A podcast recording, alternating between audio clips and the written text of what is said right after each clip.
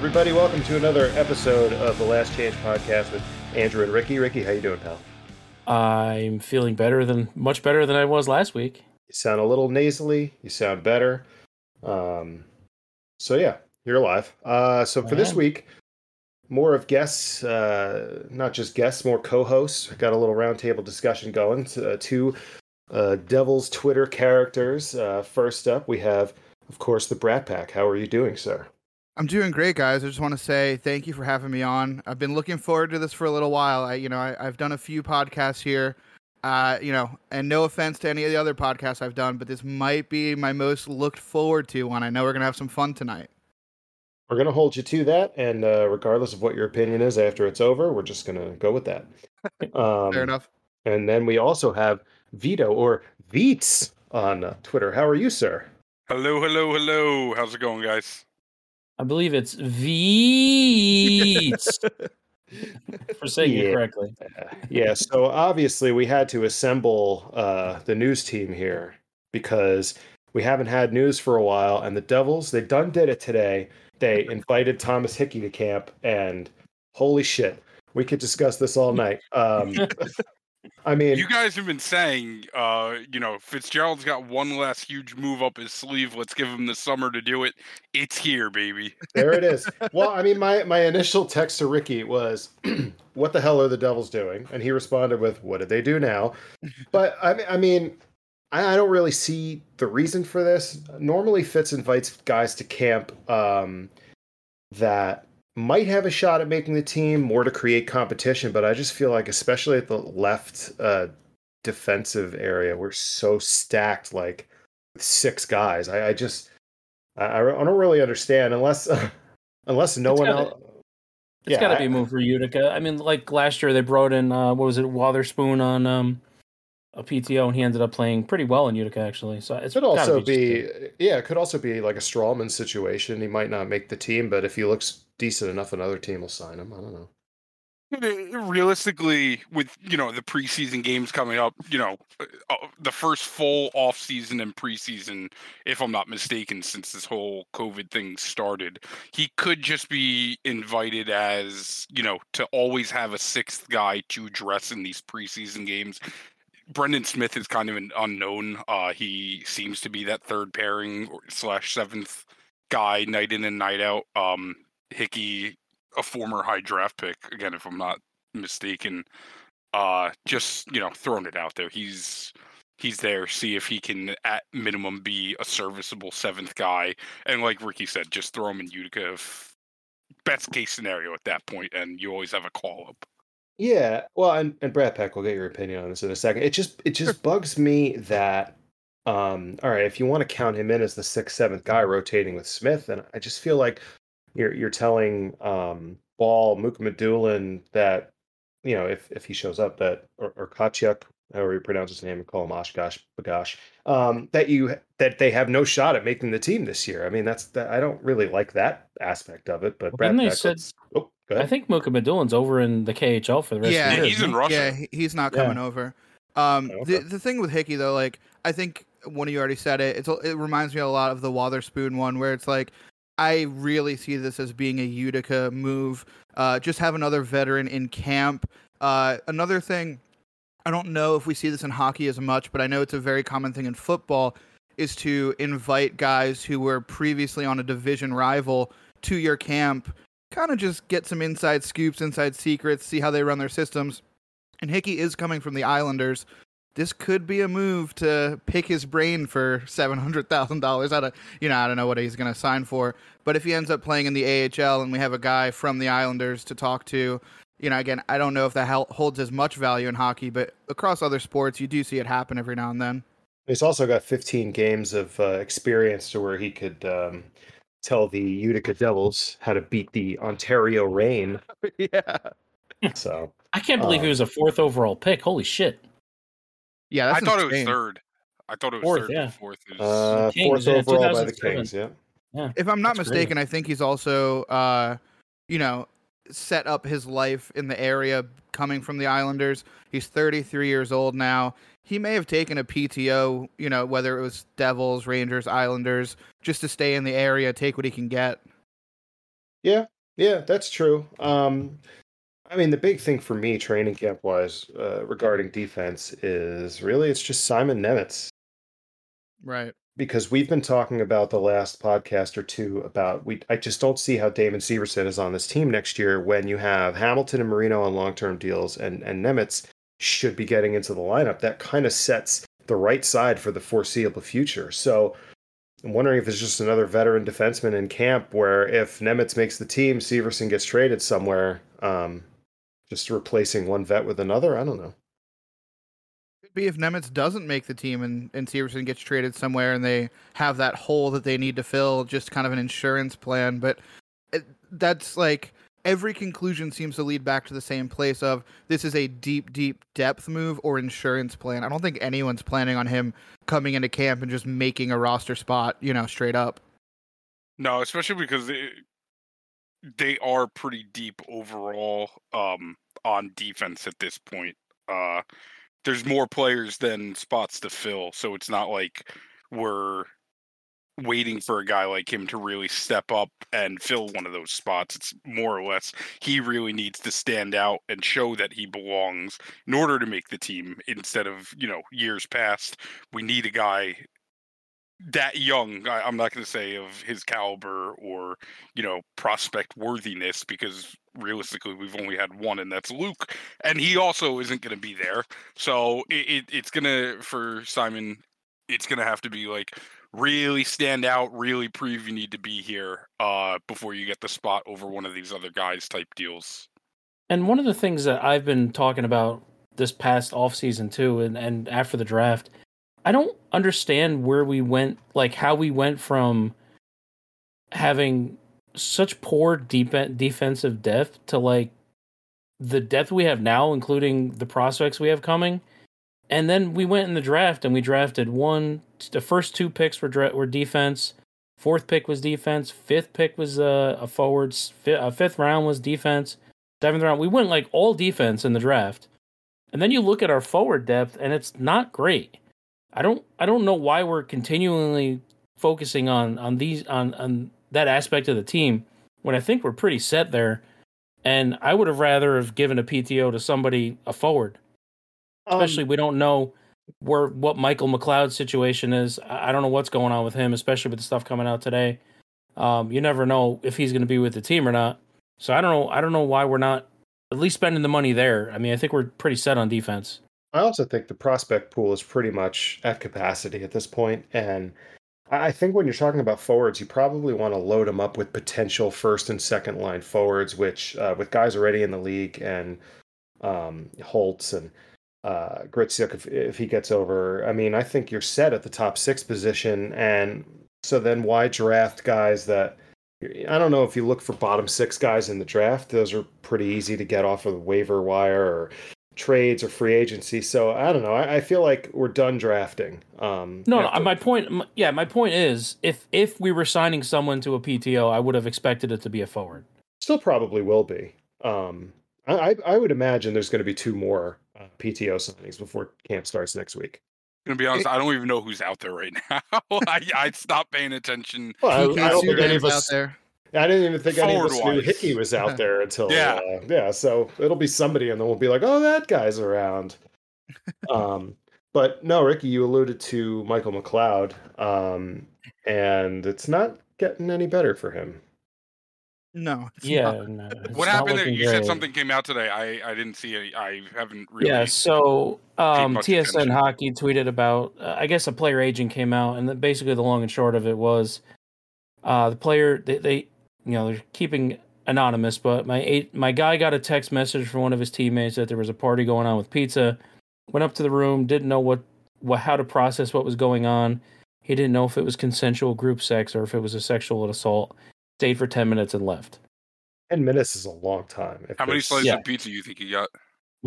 Yeah, well, I, I mean, dude, if we're if we're being serious about it, if he walks into a room and sees something that might be consensual or non-consensual sexual activity, ten minutes is a long fucking time to be in the room. I would have Especially in 30 seconds. especially if now you're saying, yeah, maybe it wasn't so consensual. Devil's point of view, uh, they got to cut ties with this kid. Um, he is not nearly good enough to be uh, a PR nightmare now or in the future, especially if it gets worse, which you know, odds wise, it's kind of looking like it's going to. You just got to, you know, cut ties now, um, accept the loss in terms of the draft pick and him as a terrible human being. Uh, if you know that all remains true, but 10 minutes is a lot of fucking time, especially if your excuse is you went up to get some pizza and then like you saw some things that could or couldn't have been According to the story, uh, no, according to the story, it was like eight guys at the same time. So Yeah, no, There that, was- Jesus. yeah. like Bratt Pack said, 30 seconds and you're out. Uh, Yeah, I I, feel mean, like like the yeah, more the guys moment you in there, the happening, worse. you're out. Well, look, I, and not to not to name any names, but I, I personally know people that have played hockey at uh, junior level, at like you know preppy organization traveling level, and I've heard a lot of stories about parties like this. And and when I hear about you know eight dudes in a room with a girl that might have been consensual or not, I've heard about what goes on in these things, and it's horrifying. So, I mean, McLeod's Dunzo, as far as I'm concerned, and and regardless of the innocent till proven guilty thing, because most of the team has either said they weren't even in the province at the time, or they weren't at the event, and all of that stuff is easily refutable. You know, someone could say come out and say, "No, you were there. Here's a picture." So for McLeod to not say anything, not even a well lawyered statement about uh, not being involved in any wrongdoing like a couple players have had. I mean, by process of elimination, if there's eight people in the room, I think there's only two left that haven't said anything, right? Yeah. So Correct me. Sorry, go for it. no, no, no. I- You go ahead. So I was going to say, correct me if I'm wrong, but I believe that, you know, when this happened a long time ago, it was investigated and, you know, swept under the rug, buried, moved on from. And what we're doing right now is rehashing out and evaluating if the investigation was thorough enough or if it did a good job. I don't think that they are investigating the incident itself. The incident itself is like confirmed, done, you know, everyone has all the proof they need that it happened. We're just evaluating if the investigation did a good job with, you know, discipline versus sleepy, sweeping it under the rug. So a lot of this innocent until proven guilty stuff, or you know, wait until we find out what actually happened stuff. I, I think it's a little misguided because the investigation's not to figure out what happened or figure out who was involved. We know who was involved. We're just digging through what the investigation, you know, if they followed the proper channels or whatnot, or if not. So if you know, let's say I don't know how many there were on the team, but if you know eight guys were involved and you know there's 20 guys on the team and 12 of them say that I have nothing to do with this and eight are silent or whatever the case is, you know, it's not a matter of finding out if the eight actually did it or not. They did, it, you know, that was proven. We're just finding out who exactly it was. So as far as I'm concerned at this point, anyone who hasn't said anything or has not, you know, addressed their innocence in any way, we're down to you know the amount of guys that it was is the amount of guys that haven't said anything. So as far as I'm concerned, I'm cool moving on from him. Uh, he's, Um, just, he's not just worth not it. To, not to cut Oh, you off, but uh, for it, according to this, according to this article, they they actually have reopened the investigation. The police they closed it without yeah. filing charges in 2019. They've since reopened the investigation. And special shout out to this lawyer for being a piece of shit. Uh, I know he's a lawyer and he's doing his job, but it's true that he d- did not intervene and say stop. You can judge him for not inter- intervening. What would you do in the same situation where you were a teenager? Is this something he should lose his career and reputation over? Yes.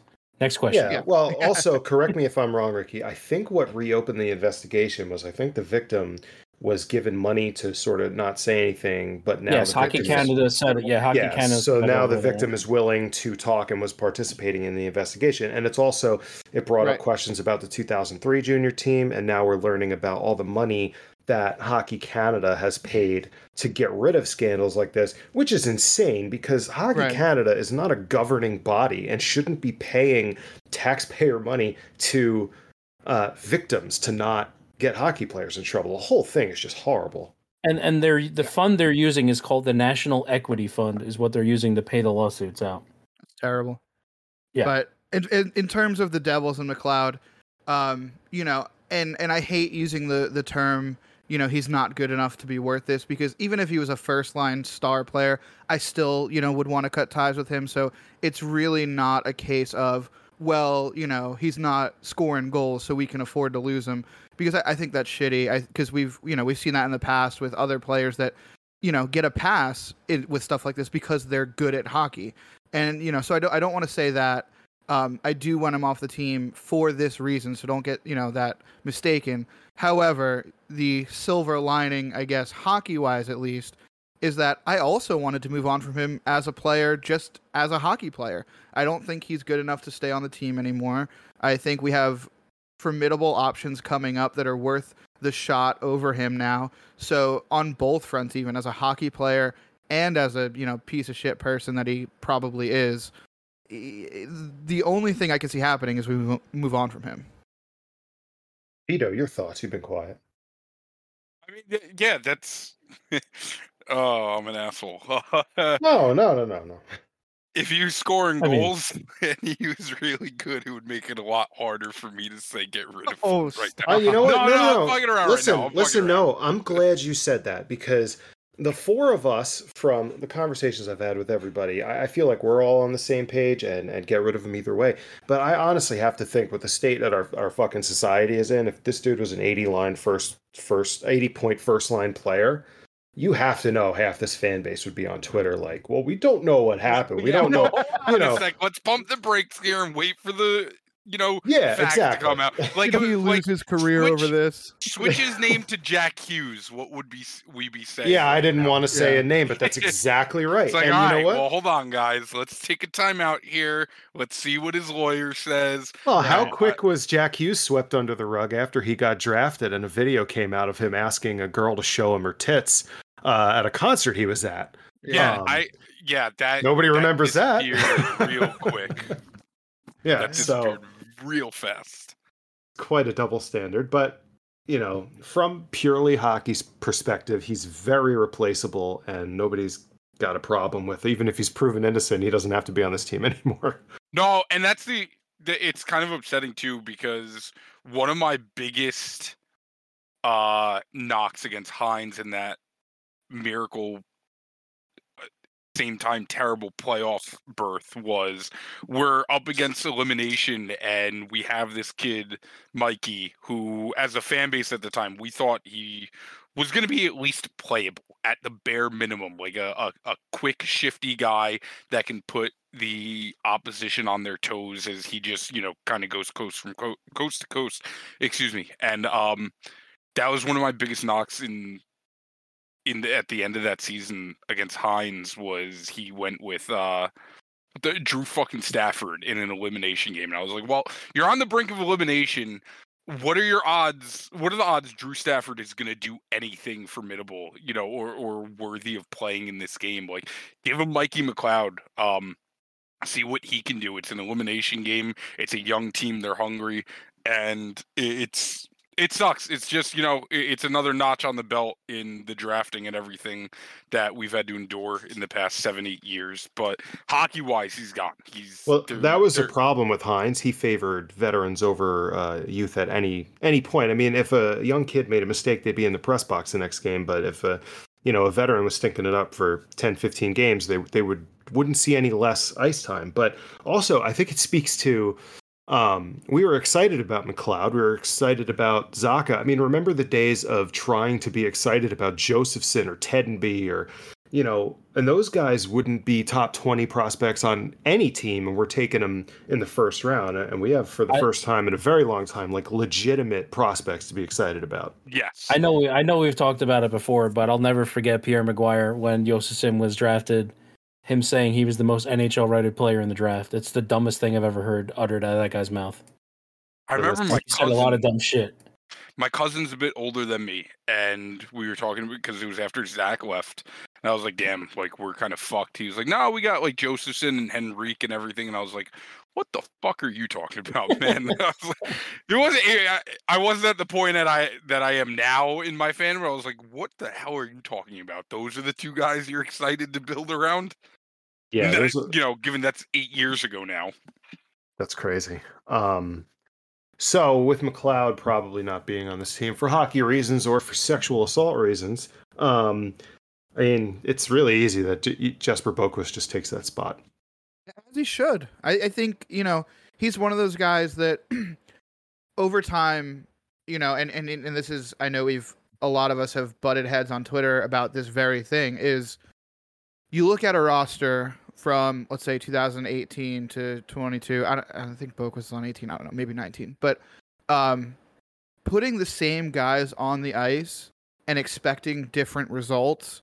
One, you know, way of thinking is, well, if you put the same guys on the ice, you're going to get the same results. And one way of thinking is, if you put the same guys on the ice, you know, year after year, they should progress. They should get better. You should get different results. And Jesper Boqvist is, I think, a prime example of that, where he's played a few years now. And one line of thinking is, we've seen, you know, we've seen what he is. We've seen enough from him. This is what he is. If you put him on the ice again, he's just going to show you the same thing again. But I know personally, one thing that I've seen, at least over the past year, two years, if he's been playing three, is putting the same guy on the ice year after year. I see a different player. I think at the end of last year, Jesper Boqvist looked like a different player than the year before Jesper Boqvist.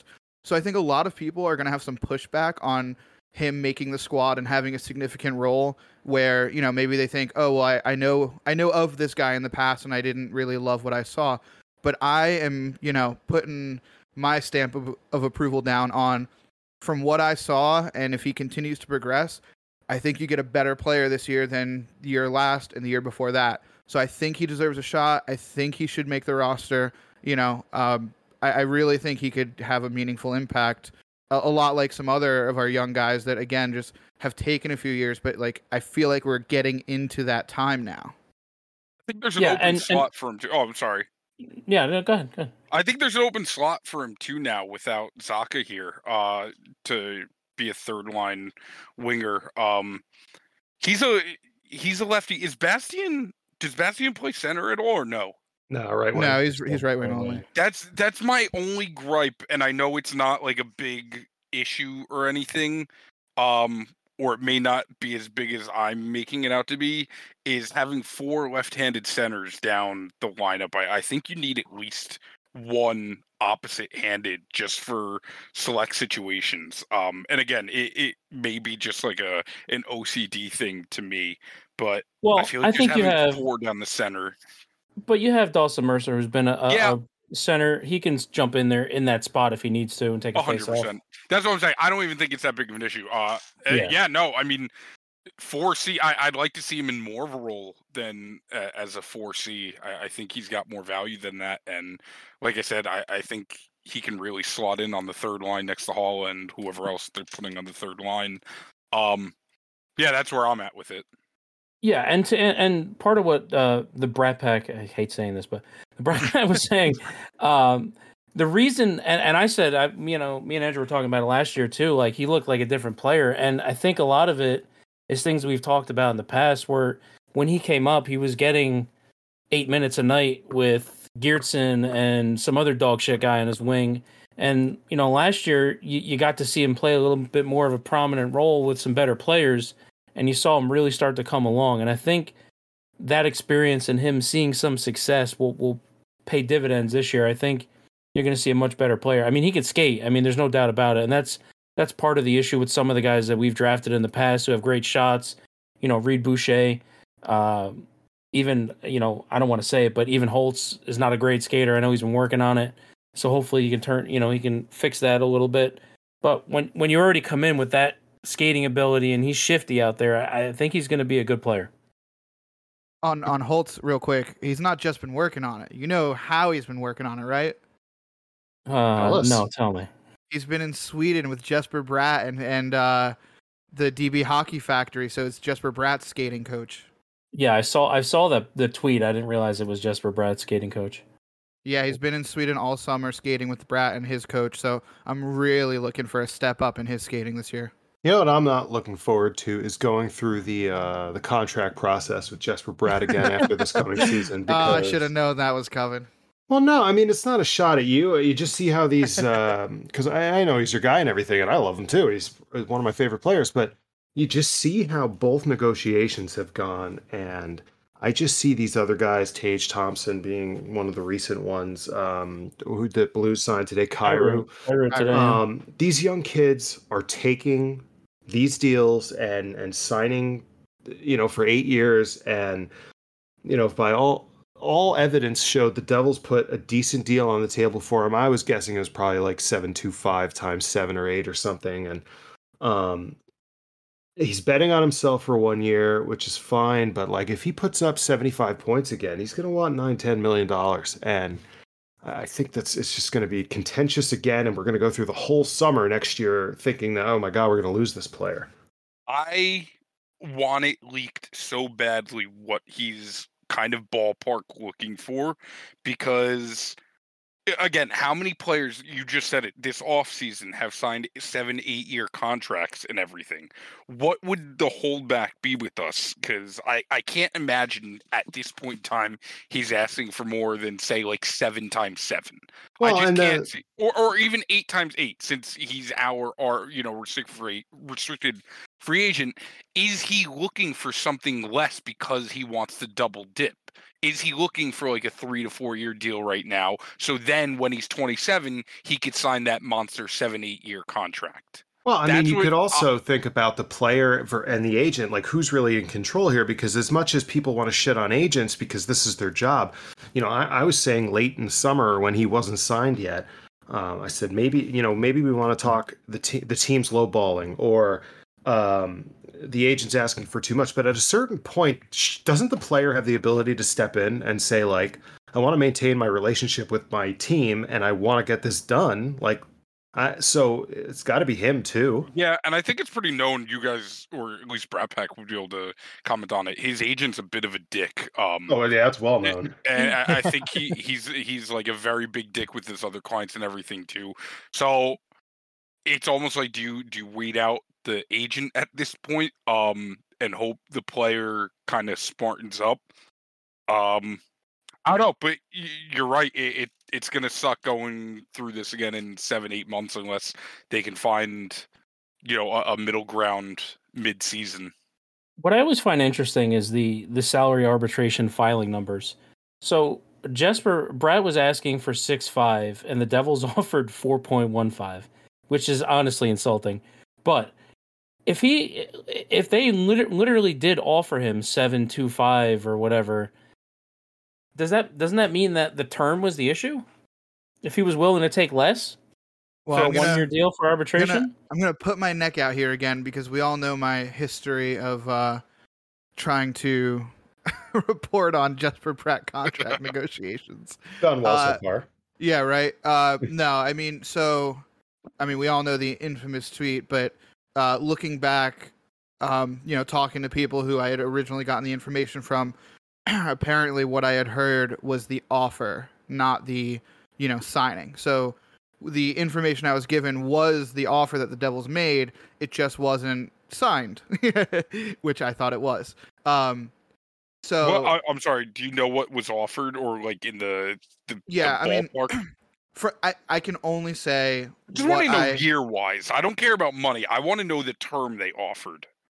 so the huge disclaimer on all of this is I am a fan who is getting information from, you know, people who claim to have information. Yeah. It, it's all made up and the points don't matter, right? Um, whose line is it anyway? But from what I heard from a source that I want to believe, the term was there. I, and I don't want to get into specifics because that's where I get in trouble. You know, I could give a number and and people be like, "Oh, that's the wrong number. You're totally wrong." You know, um, it the Devils want a term. Uh, from what I've heard, from what I know, it. I think uh, Rick. I think you said it. Uh, he does want to do that like three, four year contract, and when he's 27, cash the fuck out and get that like nine, ten million after. Um, from what the Devils offered long term, I just I think it was one of those things where, and you look at the uh, arbitration number, um, it's like the number for a, a short term deal is different from the number from a long term deal. So that number that the Devils threw out for arbitration was for a one year deal. They did not throw that number out for that long term offer. So I was also like kind of outraged and insulted at that 4.15 number, but I get it. You know, after I sat down and calmed down, that was the one year offer. That is not what they offered long term. And we'll never know what they offered. They'll, they'll never say it.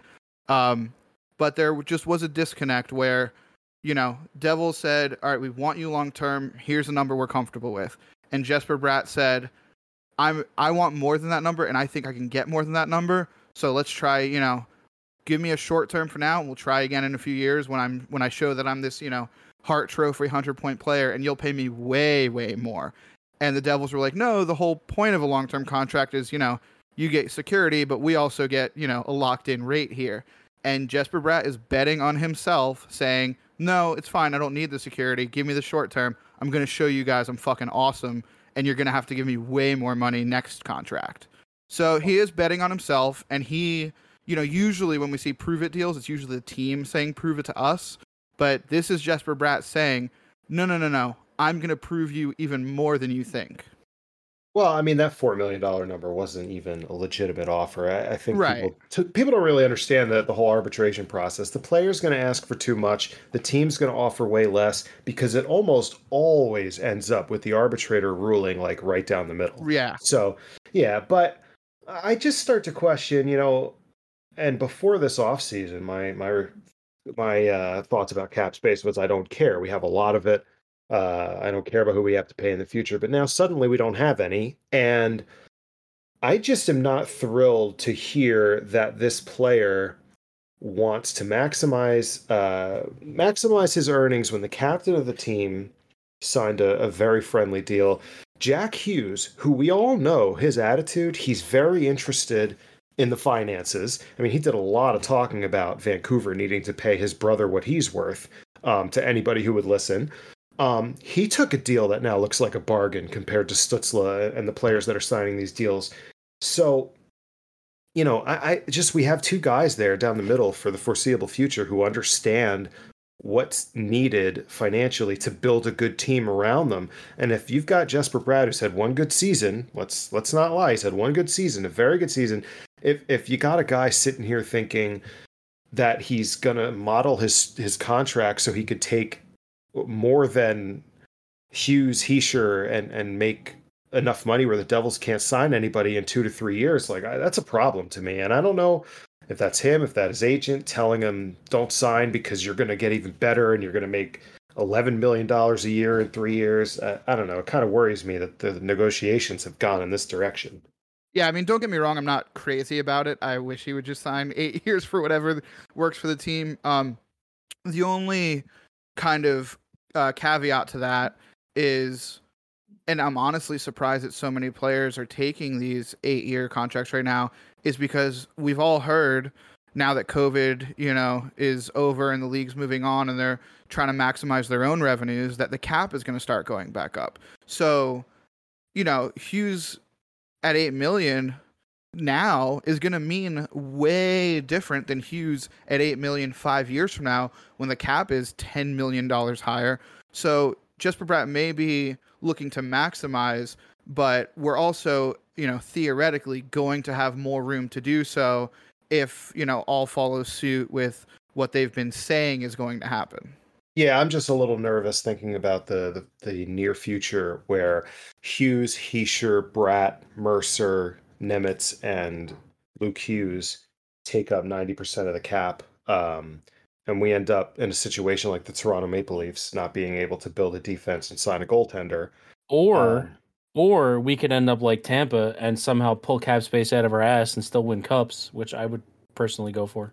yeah, well, well, in order for that to happen, the New Jersey income tax, you know, issue has to get solved, and that's not going to happen. So, no, it's it's only going to get worse. And you know I- what I'm hearing, and it's very unfortunate to say, Mhm. and I'm probably going to get a lot of shit for it.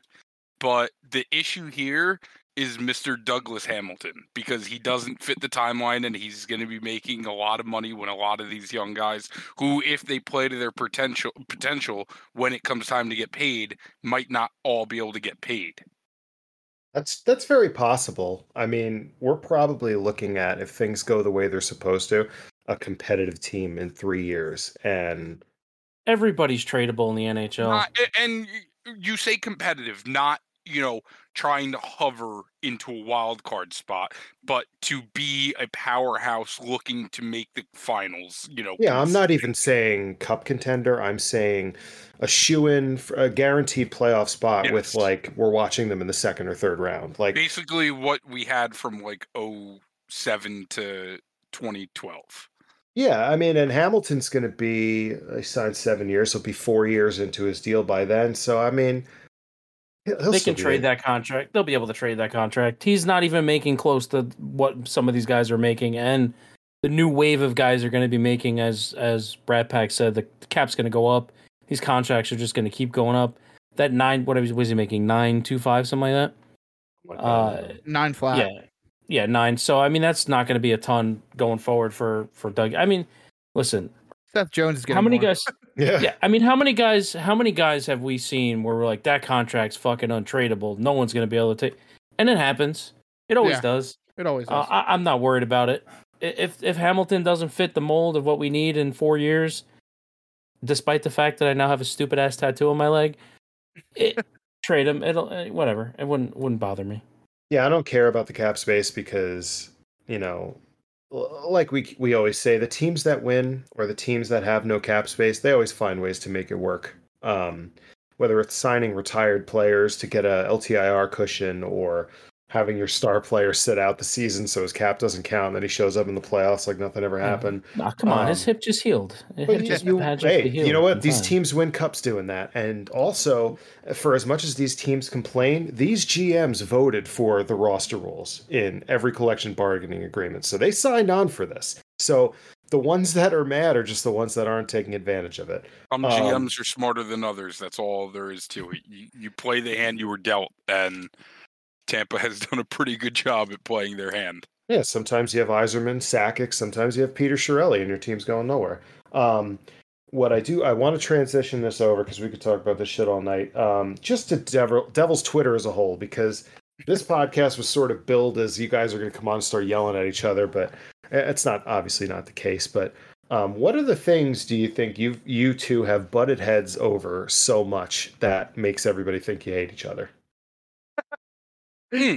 I mean, what a Wha- what what a question. Yeah, hold on. This is I'll I'll mute. You guys go. what No, have you- we butted? I'm just trying to think out loud. If you want to talk, You know, I you I want think start it off. I'm, I'm gonna, you know, to the best of my ability, I think there's a lot of different, you know, nuances that we'll disagree on and and butt heads over.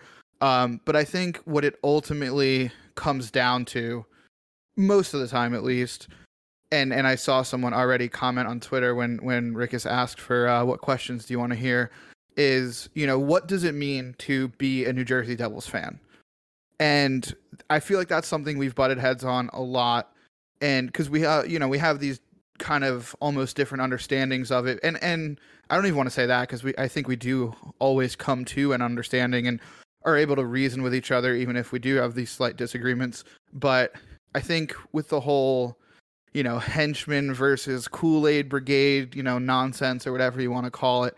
I think it always comes down to you know what level of support is acceptable to you know consider yourself a fan of the team. Because one thing that i see that i know we you know disagree with is you know i understand that you guys are frustrated with certain moves frustrated with certain people frustrated with expectations that you feel like haven't been met and i totally get all that but to me especially with sports you know something that you choose to engage in as a you know consumer at the end of the day, it all has to result in enjoying and supporting. That, to me, I think is a pretty fair, I guess, base definition of what a fan is. You enjoy and support something, you're a fan of it. And I feel like, you know, sometimes and again, this goes beyond the henchmen. There's a very large, you know, pocket of fans like this. But just to sum it all up with the label for the sake of time, the henchmen have kind of, and I know you love this phrase, but turned a corner on on enjoyment and support, and it's almost become more of a bonding experience for you guys, at least, to make fun of and bash and hate on the team and, you know, don't get me wrong, if that strengthens your friendship with each other, that's fine. You know, be friends that bond on that. But it, it kind of loses the fanhood of the team itself.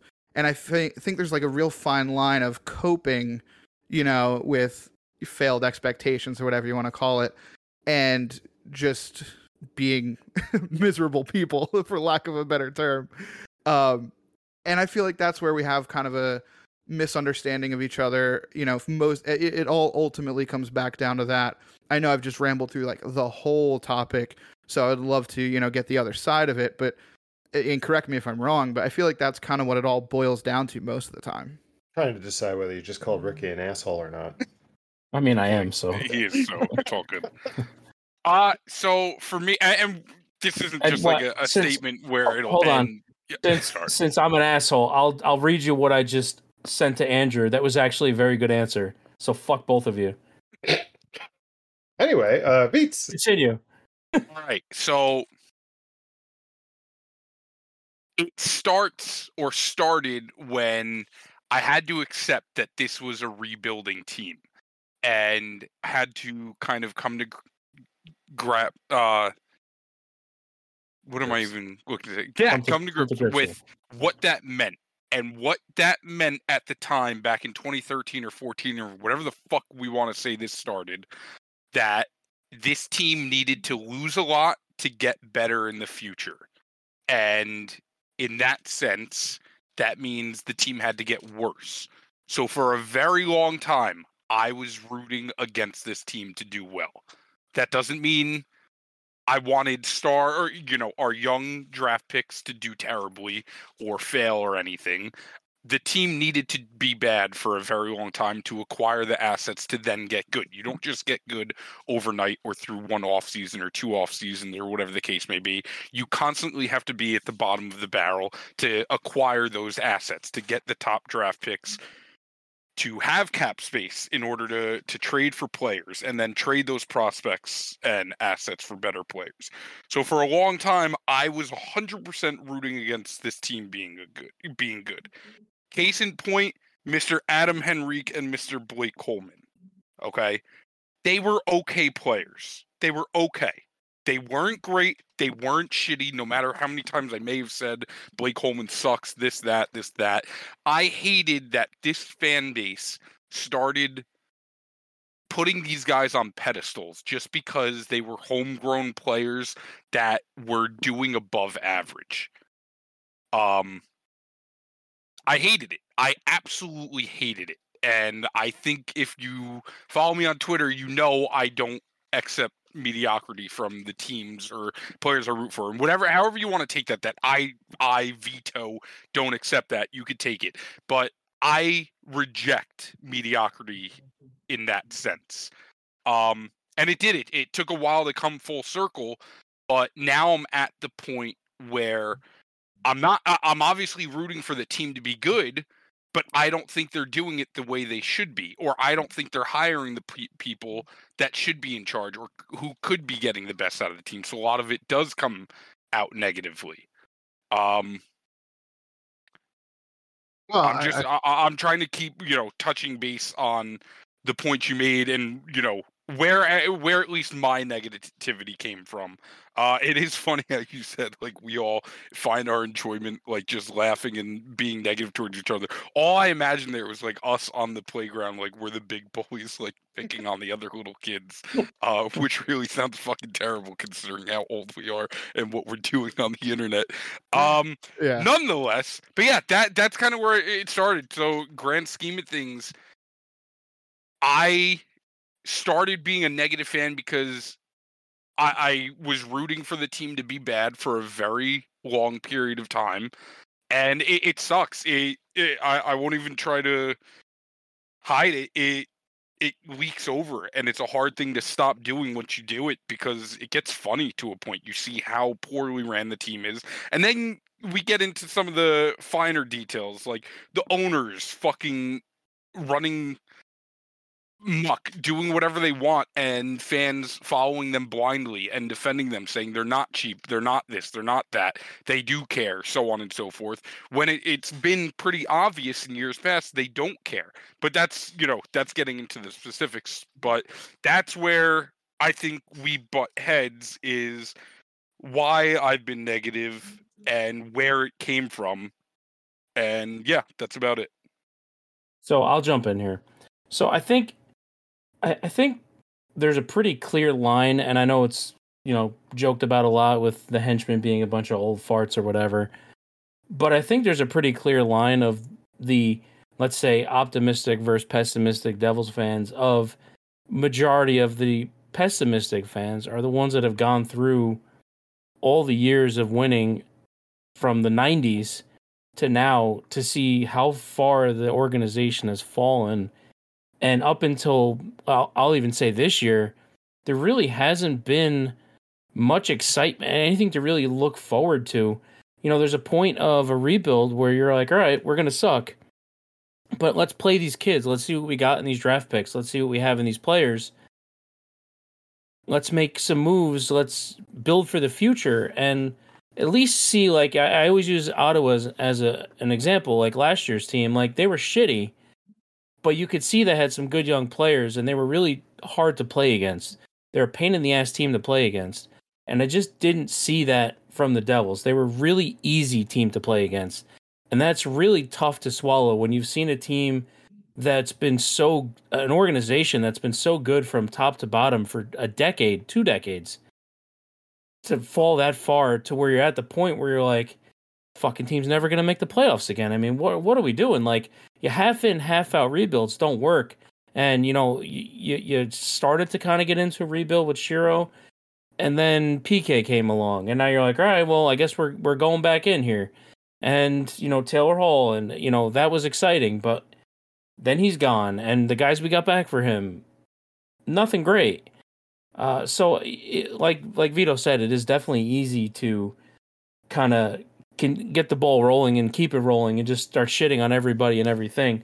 But I think part of it also is the age thing too, where some of the younger fans and the younger generation of fans didn't really, you know, I guess I would say like Henrique, like 2012 was like their real first experience of winning with the team, and they really haven't seen much, haven't seen that success.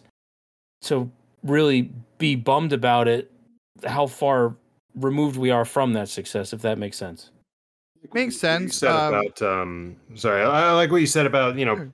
being older and grumpy, and you know, because I'm one of those guys. Uh, I'm I'm very negative. I'm grumpy about it, but I also try to be a little more level-headed about things and not just every little thing the team does fly off the handle and make a definitive opinion and, and have to make that known to everybody. I mean, I I'm 35. I was a kid when uh, uh, they won the cups, but you know, I was very involved in, in watching it. So, uh, but the whole rebuild thing, and the only thing I'm going to take issue with what you just said, Ricky, is that Ray Shero did not come here to rebuild. He he came here to try to get a couple of playoff appearances on a patchwork roster. When you trade for Subban, you sign a guy like Gusev. This team had no business signing Wayne Simmonds if they were interested in, in I, rebuilding. we we So- absolutely agree yeah we absolutely yeah, so agree this, the rebuild didn't start until Fitzgerald took office. well I'm, and, that's and my the, point it was a half in half out rebuild it should not have happened And the and that's problem what with that a lot of people the problem with that is you've got fans um shitting on Fitz and the owners for saying to be patient and I understand because we're not patient. The team has been bad for 10 years. However these owners were not around with with Lou making terrible decisions in 2013 and 14 and Fitzgerald did not take control of this team until what 2019 so unfortunately 6 years were wasted um, with terrible drafting, terrible roster construction. The rebuild started with Fitzgerald. And if you, it's very hard to forget 2013 to 2019 because we lived it every night. But as far as the rebuild starting when Fitzgerald took office, it's actually going well because I keep saying the Devils have the best crop of prospects they've had, maybe in the history of the team, to be honest with you. Because look at those guys that won us those cups. Um, you know, 95 was was a lot of homegrown players, but like after that, I mean, a lot of guys came in freezing. Um, Langenbrunner, guys that won us cups were from other teams. They weren't Devils draft picks.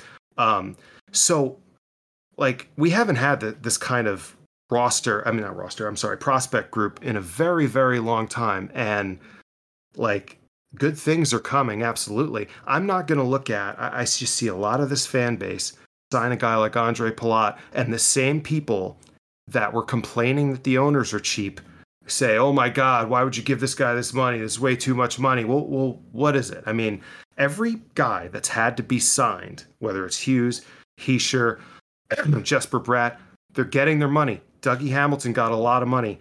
Um, we're almost out, out of cap space. So I, I, just try to get people to be a little more patient because I, I, remember a lot of fans wanted the Devils to sign JVR when he went to the Flyers. So yeah, just think about where yeah. this team would be financially if they had JVR for seven million a year.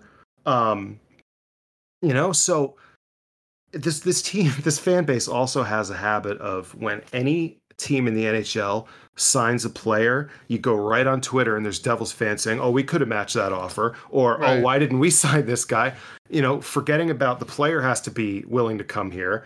Um, you know, we we would have to be filling a need. So like people want to take moves that happen in July and then just write the whole season off. I'm willing to wait a little bit, even though by the third week of November, we're probably going to be clinically depressed again together. But uh, I'm willing to see the season start and see what we actually have before flipping out about it online all summer. You know, you were talking about 2018, and I'm sitting here typing. Have you guys, you know, when we made the playoffs that year, have you actually, do you remember that roster, how fucking bad it was? Yeah, I can't even Taylor believe. Hall won every. Dude, team, yeah. Let me let me just read, let me read you this. Let me, yep. let me let me read you this team because I can't even fucking believe this team right now. So this is the roster. This is all the guys that played, right? Kenny Agostino, Joey Anderson, Nathan Bastian, Mackenzie Blackwood, Brian Boyle, Jesper Bratt, Will Butcher, Connor Carrick, Blake Coleman, Jean-Sébastien Dea, Curtis Gabriel, Brandon Gignac, Andy Green, Eric Gryba, Taylor Hall, Hischier, Josh Jacobs, Marcus Johansson, Keith Kinkaid, Nick Lappin, Ben Lovejoy, Mikey McLeod, Mirko Mueller, Ryan Murphy, Stefan Noesen, Palmieri, Pietila, Quenneville, Rooney, Santini. It's a bad team.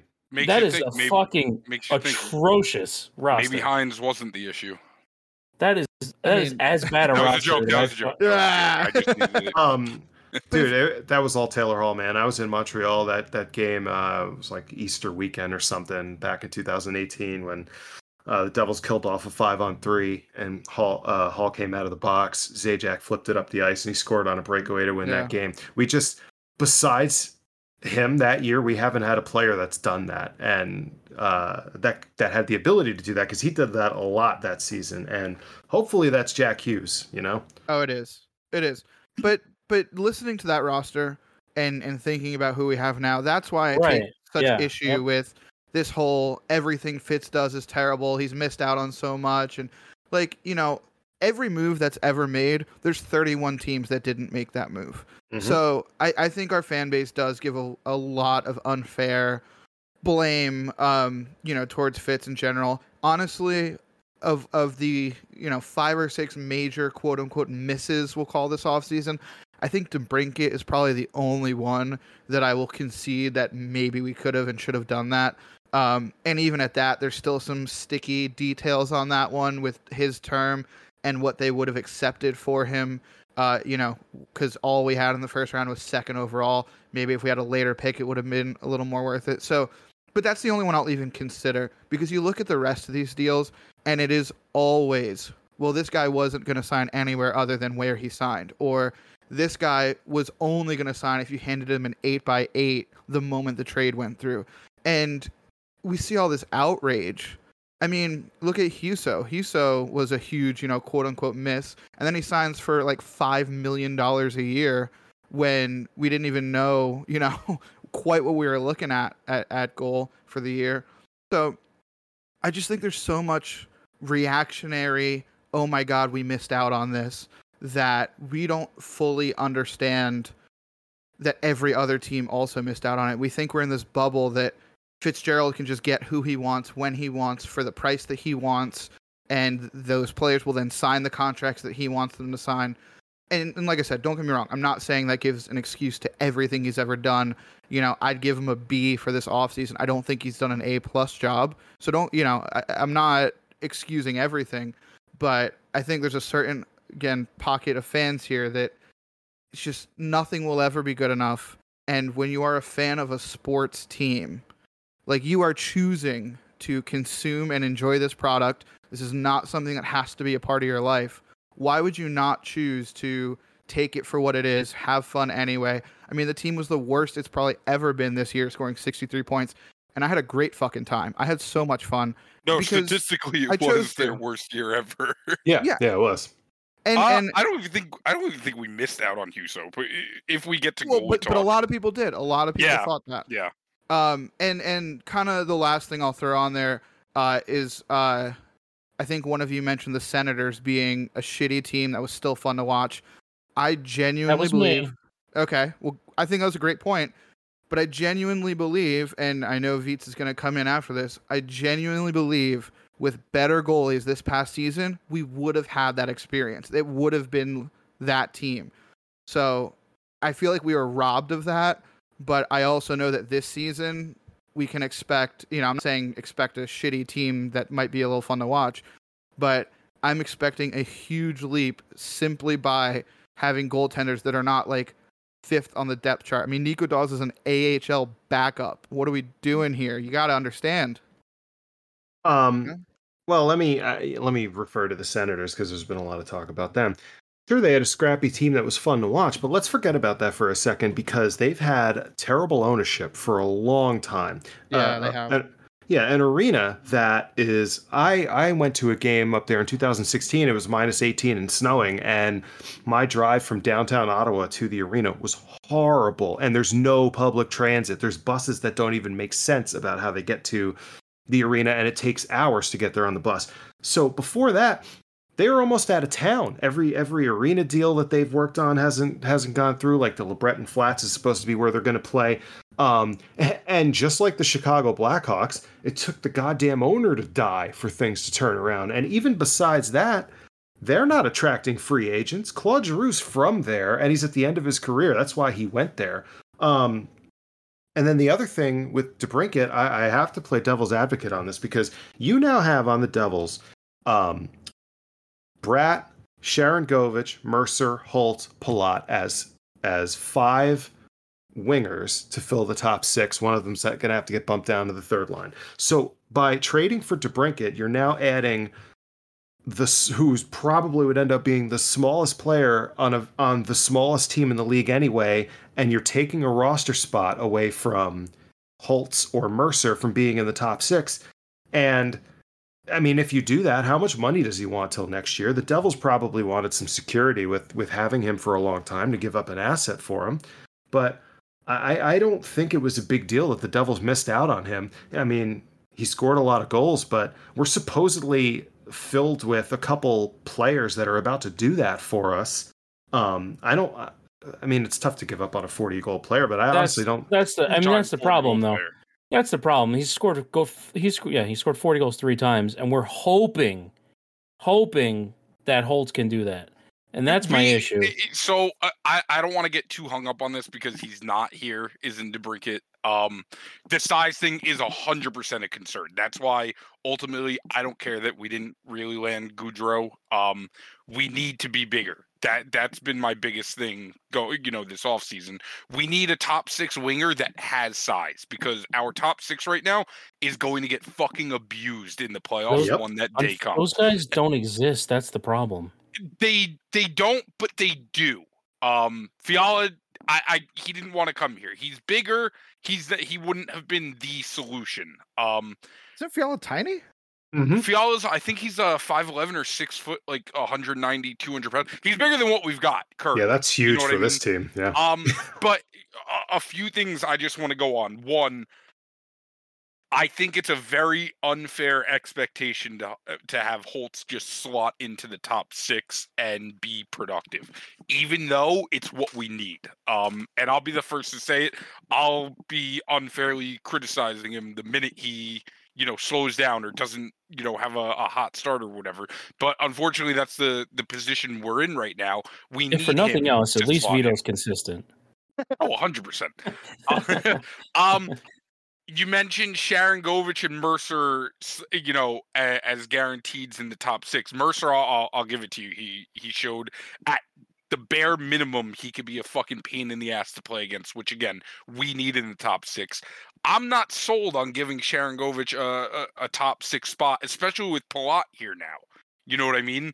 And we do still need to start talking about building depth on that third line, which we kind of have now. You know, Haula and Sharangovich. I- don't know who, or even uh, Hall, Sharangovich, and Holtz on your third line. I'd be very content going into that into the season with that because you know you could score goals with Sharangovich. You know you have a bit of a grinder third liner in Haula, and then you hope Holtz can be a mix of the two with his upgraded skating from this offseason's workouts with Bratt's camp and everything. But um, yeah, I- DeBrincat was a huge miss, but at the end of the day, our top line would have been an average of five foot eight, 165 pounds. You're not going anywhere in the playoffs with that. He they would have put up 200 plus points together and pretty guaranteed been a playoff team with that with him with Hughes, Bratt, and uh DeBrincat on the first line. But again, we we need size in the top six. We need to be a tough team to play against. So I'm going to circle back on something that Bratt Pack said because he was talking about the goaltending, right? So Oh, I don't yeah, know if you I guys wanted to, yeah. So I'm if you guys saw the NHL NHL Network tweet the other day about you know the Devils, um, oh, how do they word it? Uh, you know, they, I, Mike Johnson was on. The Devils have a chance to make a jump if they can get good goaltending. And I took a screen grab of the graphic they put up because I knew the goaltending was bad, but I didn't realize it was this fucking bad. Yeah, Lowest goals goals- expected Lowest goals saved above expected. Yeah. The Devils were minus forty one. The Kraken were the next worst team at minus twenty five. It was. I mean, that is like fucking atrocious. if you. I And mean, we knew I it was know- bad, but I didn't realize it was Yeah. that bad. No, I'm I've posted this chart a billion times to anyone that'll read it. But yeah, goals saved above expected. And if you look, um, league average isn't even zero. League average is like eight above, I think. So Toronto had 12, yeah. So, and they Yeah, made the playoffs. yeah, so um, I think you know number one was Shesterkin and the Rangers, and they were like forty above. And then I think around average was like eight to ten or so. And then we were literally the bottom at minus forty. So look at us between you know between us and the Rangers. And again, I know that's number one. We're not shooting for number one all the time. I get it. That's an eighty goal difference from nothing other than expected goals. Not even just like you know no other external factors, just expected saves. We lost 80 goals from the top.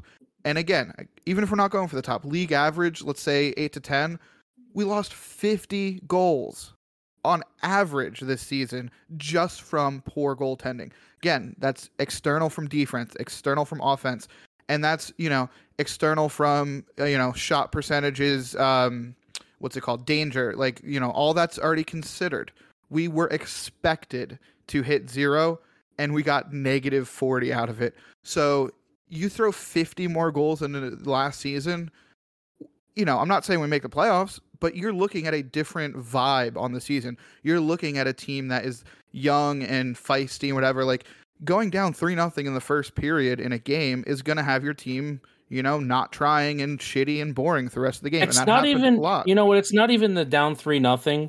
It's and we've talked about this. We've all talked about this where you're you're in a close game and it's you're losing two one or you're tied one one or you're winning one nothing, and you give up just a, a shit goal, and the whole team you could just see them deflate. Uh, yeah, and then all of a sudden it's two goals, three goals, four goals. You're like, Jesus Christ, here we go again. especially and when you you're missing a that. Jack Hughes, you know, Right. to Which- kind of make yeah. up for that shitty goal let in. Yep. if we get reasonable health in our you know star players this year and we get uh, league average goaltending you know i'll i'll stay hung up on that i don't give a fuck you know it's just league average goaltending you are looking at a much different team, much different season. And I think, it, like I said, I feel like we were robbed of last season just for that reason. And, you know, I think it's totally, I get the frustration, but I think it's totally unfair. And I think, again, that's something we butt heads on a lot. But I have full faith that we're, you know, it's going to be a lot better this year. It's going to be just fine. And I know a lot of people are like, oh, a lot better this year. I've heard that one before. But fuck it. That's what I believe. No, I mean they're going to be a lot better. They can't get fucking worse. They can't. well, they enough. missed the playoffs by 47 points. If they do any worse than that, uh, I- Hey, I'm going to need to 37. Vito's 37, 47. Who? What's the difference at that point? Um, no, I and I thought Tom's moves with goaltending this offseason were exactly what I would have done if I was in the spot. Um, I, I love the idea of giving Blackwood a chance after getting healthy and hopefully his head back on his shoulders. Um, hopefully vaccinated as well. Uh, I think bringing in Vanecek was a quiet move, but you know, hopefully he could be that 1B to come in for those 30, 35 games and just be serviceable. But it is, it's going to be a different team if those two do what they can do. We we don't need them to do anything more but be themselves. Um and that's it. Did you see Nico's comments today in the uh, interview he did with? uh Yeah, I see a, forget lo- who it was. I, I saw a lot of people saying like they he didn't said well, he I, I guess the the interview didn't like the audio translate well, right? yet. It didn't Yeah, so translate well. It, translate it came well. out. It came out as Nico said that Blackwood was the highest maintenance player on the team. Yeah, of course I had to make a, a, a comment about that saying such such a comment from an unfit captain. Yeah. It was a joke. So- it was a joke. All right, so I'm gonna. Uh, I asked if anybody had any questions, so I'll get one for each of you. Um, one question. Uh, two. There's gonna be two questions for the Bratt Pack. It's one question that I have been DM'd and asked and asked boy. and asked. Are you related to one of the owners? Oh my god, dude. This is the I'm asking it because I fucking get this. Literally, I should show you my DMs. I As he's can't- related to the owners. I literally cannot believe it. I don't know where this came from. It's the dumbest fucking shit I've ever heard in my goddamn life, dude. I am not related to anyone in the Devils organization. No one I'm related to has ever worked for the Devils. I have no connection to the owners. I am literally a fucking fan who made a fan account. This whole I, I and I, I I'm not gonna name drop here, but I know exactly who tweeted it. I saw one of your henchmen tweet, "Oh yeah, we've definitely confirmed that he's like related to the owners." You're a fucking idiot, dude. You don't know shit. Um, Damn. I am in no way zero percent.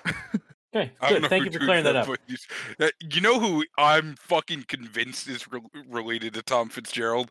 oh Casey. no, Garrett, dude, I, Casey. oh Casey. I would bet my Casey fucking Conlon is life that gonna he is related to Tom Fitzgerald. I've never seen someone love every prospect like he does. No, and you know if what's he's not actually related funny? to Fitzgerald, he's got to be related to Stillman. There's no Yeah, way about related- it. you, yeah, you know what's funny too, and I hope Casey listens to this and like listens to this part. Is he's a Jets fan too, and fucking hates every move they make, which is just like the most ironic thing ever. That you can love what one shitty team does, but hate what another shitty team does. Well, we're gonna have Casey on in a couple weeks, so um, I hope he can I answer love to Casey. that. Shout out Casey. I know you're listening to this. Shout out, dude. You're great.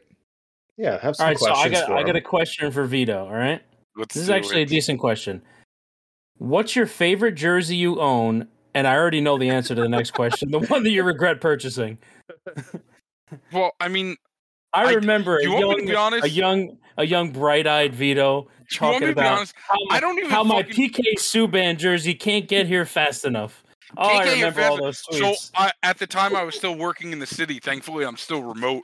Um, but my building was right next door to the the former NHL store. So the minute I, I saw on Twitter that the the the trade got announced, I was like, "Fuck it, I'm going over to the NHL store." Like PK Subban was my favorite player. He's still one of my favorite of all time. Um, so I remember going over and I was like, "Hey, can I get like a Su- Subban jersey?" And they're like, "No, we can't do it. Um, the the trade's not official with the NHL yet." And I like accepted that at first. I was like, "Okay, that makes sense." So I went back the next day, and the trade still wasn't fully uh put through through the NHL offices. So I asked, I was like, wait, you guys do custom jerseys, right? And the guy was like, yeah, of course. I was like, can I buy an authentic jersey blank and put Subban 76 on it? And he looked at me and he was like, no. And like, I could tell he was confused as to why he was saying no. I was like, so I could get like shit eater 69 on, but I can't get Subban 76. And he looked at me. He was like, "I can't like do the the authentic because it's not through the league offices yet. Um, I could do the Fanatics jersey." I was like, "Absolutely not." Um, so the third day, I went back and he already had it made for me. He was like, "Dude, I already have it made for you and everything." Um, that's not my least favorite jersey. I'm not gonna lie. Just because of the experience and because of the player itself, uh, it's kind of like sentimental. Just because he has been this hero in the game and community for so long. Um, PK Subban jersey is not my least favorite jersey. What so what's your least favorite that, and what's your that favorite? is an audio clip that people can use against me for the rest of your lives. Bratt is a 30 point player, right? my, my least favorite jersey is Zach Parise. And I've kind of forgiven him now, but at the time, when was it? 2011 he left? Uh, I was 17. I was a senior and I just graduated high school going into college, and it fucking felt like someone like ripped my heart out. Um, it that's that's it. That's the story. I, I remember it was Fourth of July weekend. We were we were in Point Pleasant, uh, me and a bunch of friends for the weekend, and I was just following it up on Twitter. And he finally made his decision to go to Minnesota.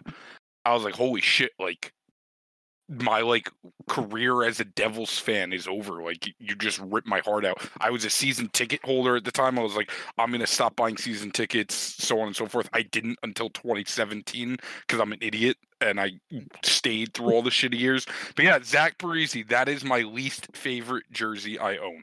I think What's this, is, this is a good question, by the way, and I think we should all answer this just because I want to put it out there that my wife has a Devils uh, Drew Stafford jersey and um, oh my god, also a Buffalo Sabres Drew Stafford jersey, and um, that she has the authentic Buffalo Slug Drew Stafford, and when he was with the Devils and um, and the Devils did a signing, uh, we went just so she could get that uh, Sabres jersey signed, and he was so excited to see that um because he was like wow i have a fan um so but my my least favorite by the way i have a sharks Dany Heatley jersey that's a good one oh, that's sick why is it why is that your least favorite it just I don't know. He killed somebody, and then uh, no, you know, you know, that whole thing. But you know what? That was also the worst Dany Heatley there was. You know, like I, yeah. I really wish I had a 2007 uh, pre Reebok Edge uh, Ottawa Senators Dany Heatley jersey. I would love to have that.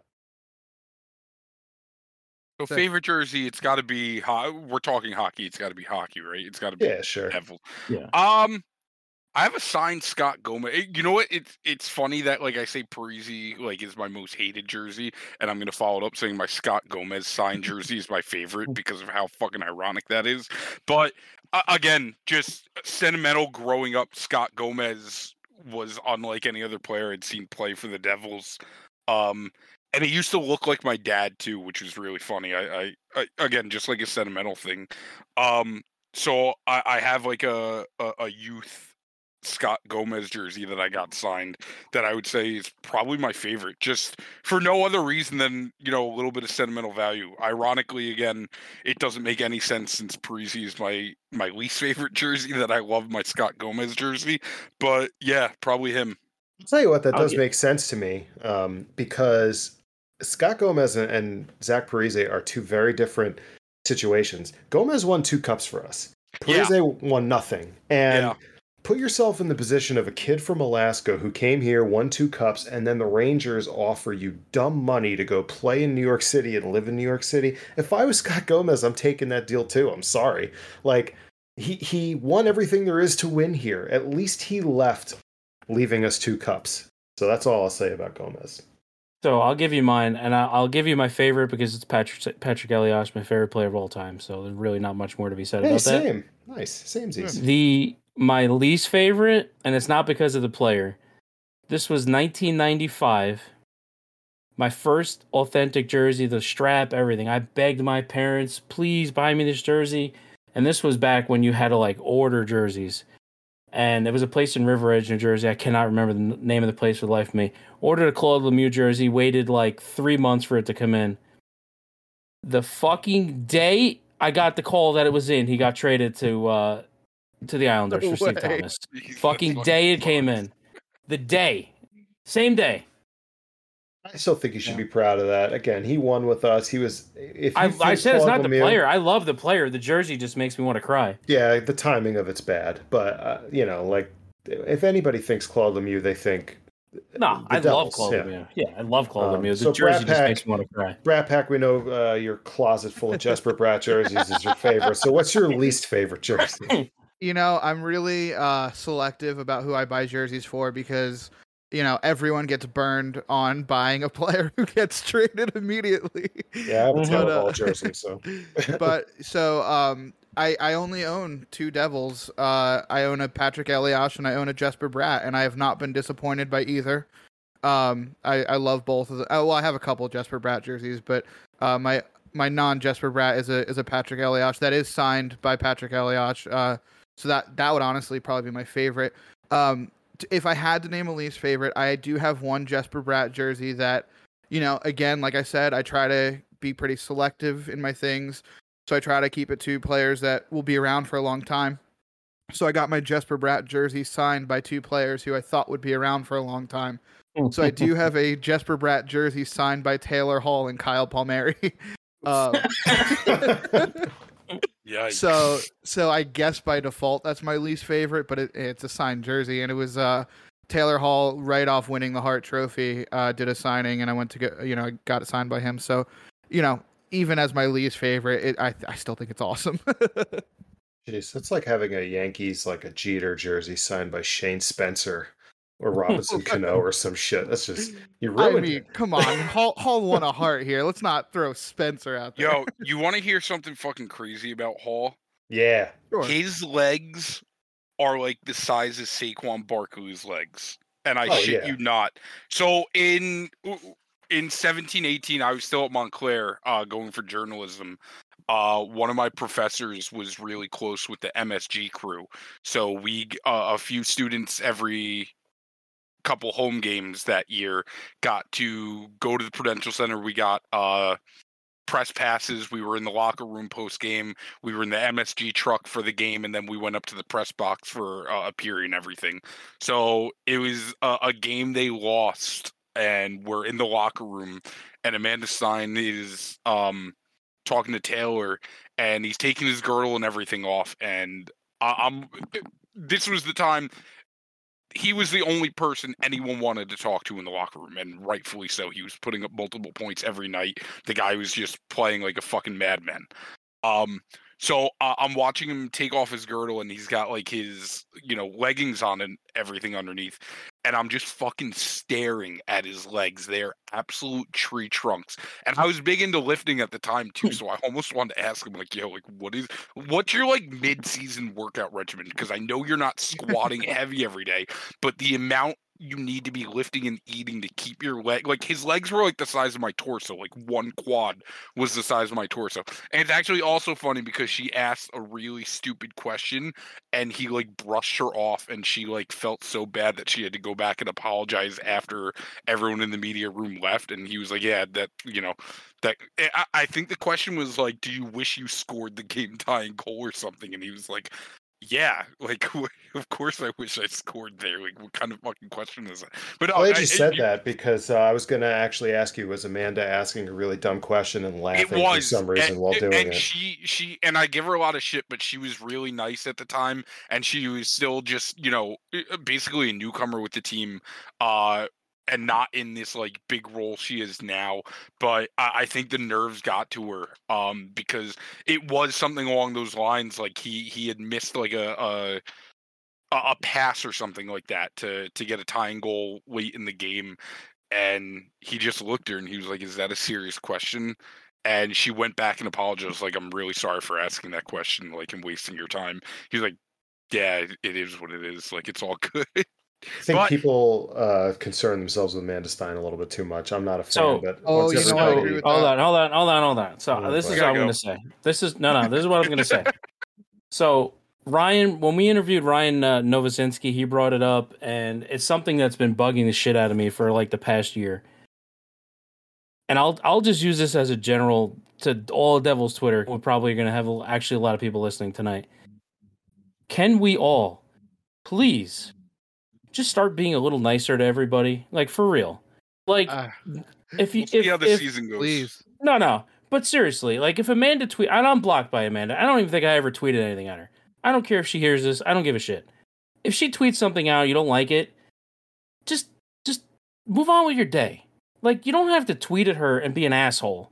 Like you don't have to tweet at Ryan Novozinsky like, "Oh, you're so much better at your job than Amanda." First of all, they have two different jobs. Who gives a shit? Move on with your day. And I see people on talking to each other on Twitter as Devils fans like, "You're a piece of shit." Like, guys, it's we're, we're fans of a hockey team. Like whether you're pessimistic, optimistic, who cares? And I see the way they people talk to you, Bratt Pack, and we've had our heated discussions before, and I've said plenty of shit to you, and I'm sure you said plenty of shit to me. Yeah. But like, it, it who cares? Like in the end, honestly, who cares? We're on Twitter. Twitter's a cesspool enough without us having to be assholes to each other for absolutely no reason, and Yeah. purposely taking shots at people that work for the team is just stupid. Like I'm sure she understands that people don't like her at this point. There's no reason to be personal about it and say per- you don't like her writing. Fine, criticize her writing. Who cares? It's unnecessary to constantly post this stuff though. It's really, really tiring. Like, and Ryan even said it. Like, he's like, one of the first things I had to say was like, guys, I w- I don't know what your problem is with her, but she's been really nice to me, and we don't do the same jobs. So like, I don't understand what like this constant bringing up Amanda Stein is. And I'm using her as an example, but Devil's Twitter is like this is how we all got started on this, but like Devil's Twitter's been just like a fucking nightmare lately. Like people are just like straight up mean for no reason.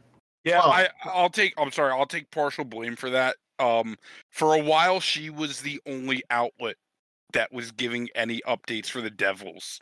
Um and I'm not saying I confused it, but I definitely didn't help the situation. I certainly contributed to the the anger and everything. But when and so she, have I. Like I have too. I'm not. I'm not sitting here saying I'm the fucking saint, but like when she's the like, only crazy person giving updates for the team, and, it, and again, I'm I'm blocked. I've been blocked, I think, since 2017. yeah, I've been blocked for a long ass time. Yeah. When when you only have one person giving you team updates and they work for the team and they're not giving you actual updates they're talking about their shoe collection their summer cottage whatever the case may be the patience wears really thin. Now that doesn't mean to go to the the lengths that people go to which is exactly what you're saying which is you don't need to be a dick to her but people's patience kind of ran thin with the fact that the only updates we were getting were some were from someone who was only getting updates as she was given them, not searching for them, and it got confused.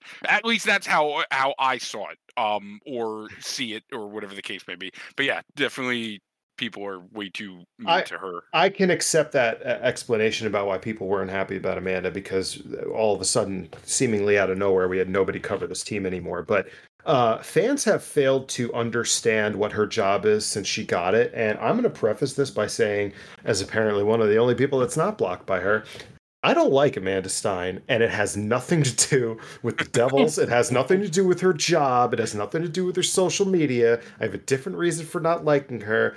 That if you want to slide my DMs and ask me about it, I'd be glad to explain it to you. And if you're listening to this, Amanda, I know you why. know what you know what you fucking did, Oh Uh, I know why.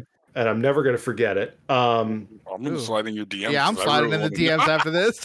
yeah, I, I- I've already explained it to people, so I'll be happy to copy and paste it to you. Um, so, but people have not been able to understand her job. She's not going to release injury information. She is not going to go into the press room and ask Lindy Ruff why the power play's so bad.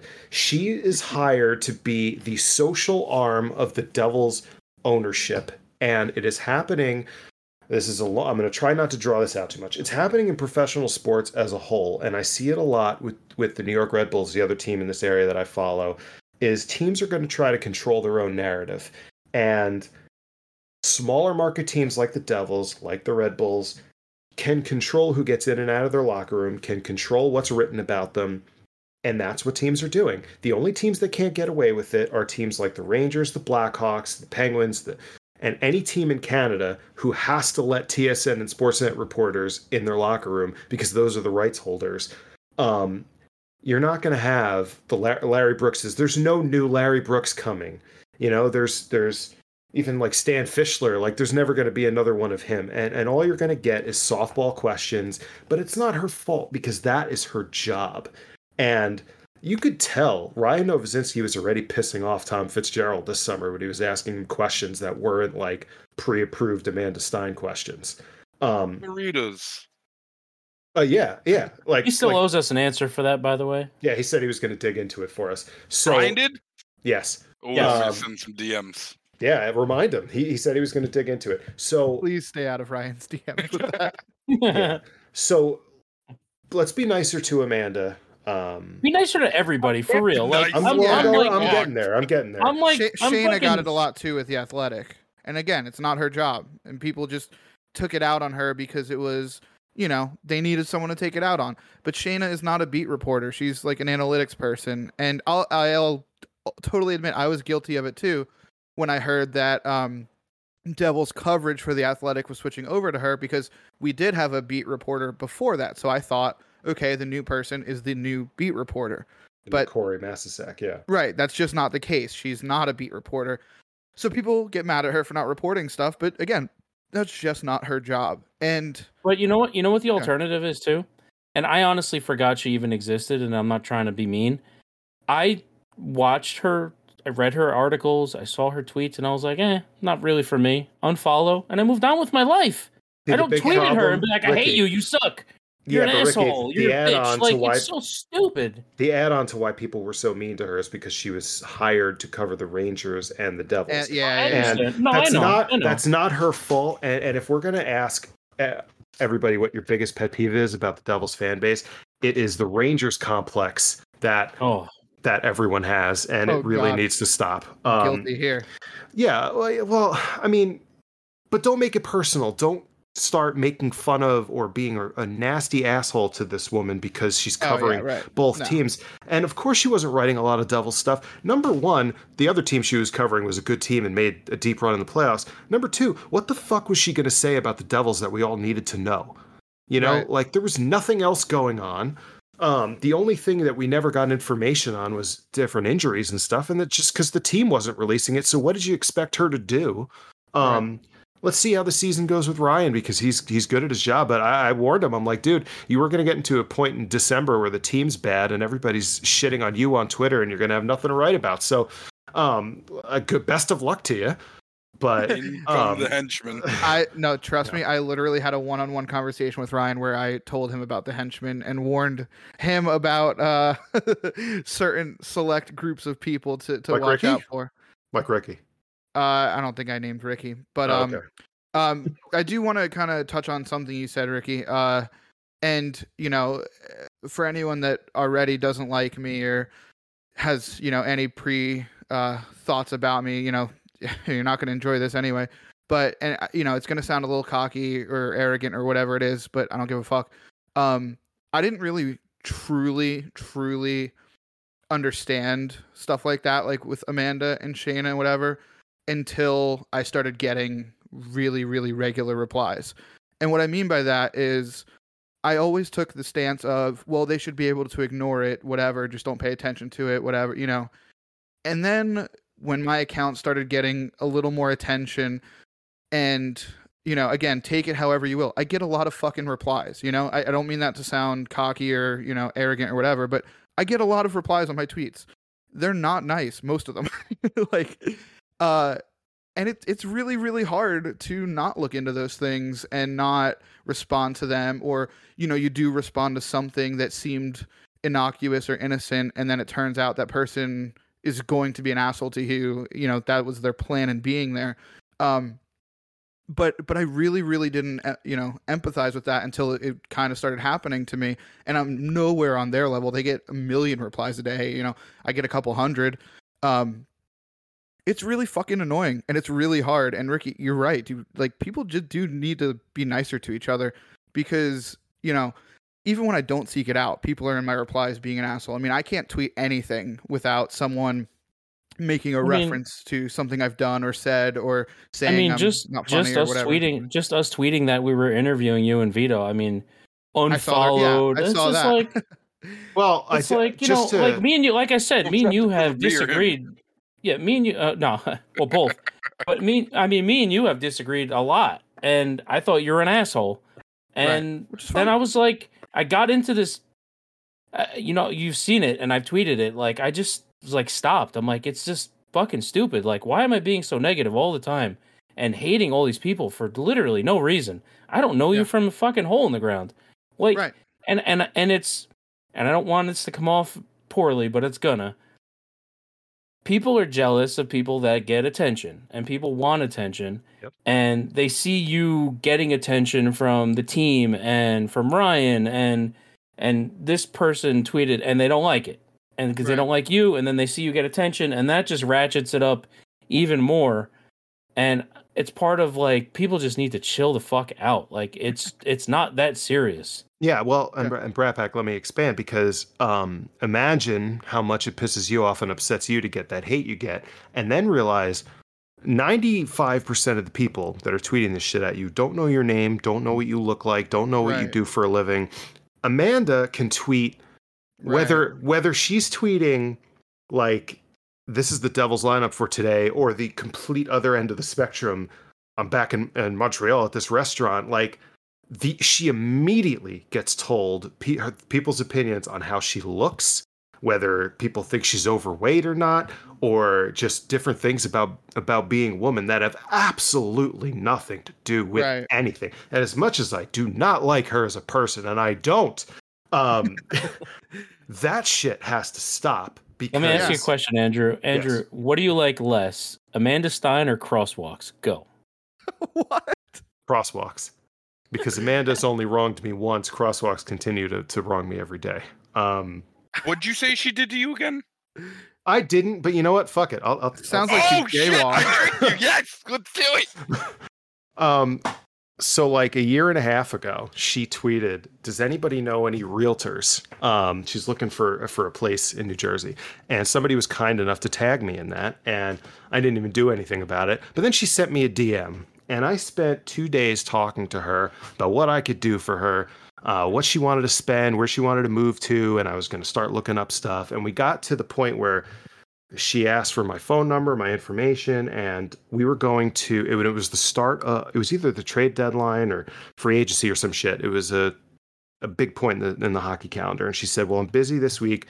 Let's set up a call for next week, and let's get go. Oh, you know, we'll get going." And I was going to sell her a house or something, and never heard from her again. And I sent her real nice messages a couple times, like, "Hey, I hope everything's well. I hope everything's going well at work. Just let me know when you want to talk or whatever." And ghosted completely. And it just nothing makes me more angry than something like that when you solicit someone for what they do for a living, how they put food on the table for their family, and then just disappear and ghost them without even saying like either you know i'm sorry i'm, I'm going to wait a while or i'm going with somebody else. There was actually a devils fan that that uh, wanted to use me as his realtor. We talked on the phone. He decided to go with a different realtor. I, I appreciated that and i still talk to the guy. But um, that that bothered me it's like if if someone owned a store at every sale put a meal on the table for their family and i walked in and looked at everything and then just looked at the person and said yeah fuck you and left you know that pretty much You know what? It, to some people that might not sound like a lot, but I, I do the exact. I, I don't do the opposite. I'm on the other side of the the negotiation or the whatever you want to call it. Um, we've been looking for a house ever since lockdown, and where we're looking in Central Jersey is just unattainable right now. Um, so Wait, where? Where are you looking? Fuck Oh, you. Don't For a because i'm second, I in was like, central did- Jer- for a 'cause i'm second, in I was like, central did he- jersey too did, I, I was like, did you like not hear me? Did I break up or something? Now I know what you're getting at. Uh, and, and no, the market's just uh, it's not worth it. It's that's all there is to it. It's not worth it to to be in a financial hole for you know the next ten years just to get in somewhere now. Um, so my realtor and my wife was pregnant at the time, so I I told my realtor, hey, we're gonna you know take it easy for now. We'll talk to you in a few months. And she got upset after like six months. Um, she had the the loan officer reach out to us uh, that she we were working with um, and was like, "Hey, we just want to make sure you didn't go with you know someone else, and if you did, just let us know." I was like, "No, like I, I told you guys, like uh, maybe I should have been more clear, but like you're you're who I'm going to be working with in the future. Like I just I, I wanted to see if the market slowed down, which it obviously hasn't, but uh, you know please don't think like uh, I, I just blew you off. Like I, I don't want it to feel that way. And the same thing happened today because now I'm looking for cars and uh, a, a, salesman that I was uh, messaging on line a few weeks ago called and I was like, listen, man, like it's just not my the time right now. Like there's no cars on the lot and I really don't feel the need to to pay over the the sticker price right now. I hope you understand. Like I'll come to you in the future because it's the same dealership that I've bought from before. But like, I, I just want you to know as a customer that like I will be coming to you. Just like, don't feel that I've completely ghosted you. So that's just like you know my little tidbit on your side of it. Um, it, I definitely understand where you're coming from, being on the other side of it, where someone just stops talking to you, and it, it can't be a, a, good feeling. Like you said, being that this is what makes you survive. Yeah, well, and that's why your loan officer bugged you about that because uh, people like Amanda do stuff like that, and, and, you solicit someone's business, and that person thinks that they're going to make a six to ten thousand dollar commission, which is you know a, a great income boost, and yeah. then you never hear from them again, and then you're like, shit, how am I going to replace that? So I get it, but anyway, and part uh, of it's too, and part of it too is like, what did you like? What did I do wrong? Like, what happened? You know what I mean? Like, yeah, you kind of look at yourself like you fucked something up too. And I always say communication, and this is not like fucking groundbreaking information, but communication is key to me. Like in any situation I deal in, I don't care if if whatever's going wrong or I ordered something, it's gonna just just tell me. Don't make me call you a thousand times to figure out information about what I need or what's happening. Just tell me, be upfront with me, and we can deal with that. But don't do like that and just be like, "Oh, I'm not responding," and fuck you. Sorry, yep. you wasted your time. That that shit bugs back me. to how we treat each other on Twitter. Correct. Yes. Just treat your fellow, so, yeah, so treat your fellow humans better. You want me to make a fake account and start asking Amanda Stein if she's selling anything? I mean, I'll be honest. I have a second account just, and I see her tweets, so I don't. Just, I don't even have to do that too. because I I do appraisals and and well, no, no, no. I do appraisals oh. and uh, and and sales, and I have access to a lot more uh, property owner information than any of you do. So I, I, I will be well aware when she buys something and she hasn't yet. So uh, hopefully that, that my way we get it just for consumer purposes. hopefully that means that she's going to be working somewhere else soon. But uh, anyway, so all right, so yeah, we're gonna get to some questions. we're gonna get to some questions here. we yeah, got all the serious stuff out of the way. All right, so we got the serious shit out of the way. We like to do like a get to know your guests sort of segment. So we have some questions here we changed them up a little bit for you guys this week, made it a little more fun.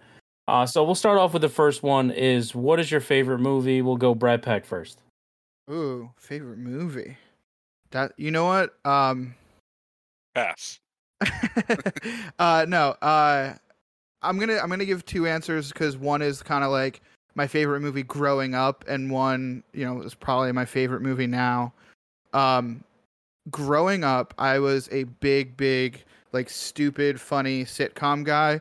And I, I don't know what it is about this movie, but I used to watch the movie Benchwarmers for like that movie. Once a movie. week for like 10 years man. Like love that, that was like yeah. I had it on dvd before you know netflix and whatnot and i would just stick it in my xbox uh, and watch it to go to sleep or whatever. So benchwarmers like has been like for most of my life my favorite movie. Um i'd say in the past couple years uh, and I know I'm super late on seeing it. I know it came out like 10 years ago, but I think uh, two years ago I watched Inglourious Basterds for the first time. Amazing movie. And I think that that might it's definitely my current favorite movie. I don't know if uh, I can I can throw it up on the all time favorite label yet, but uh, that one is just I, that's another one that like every few months now I, I go back and watch that movie now.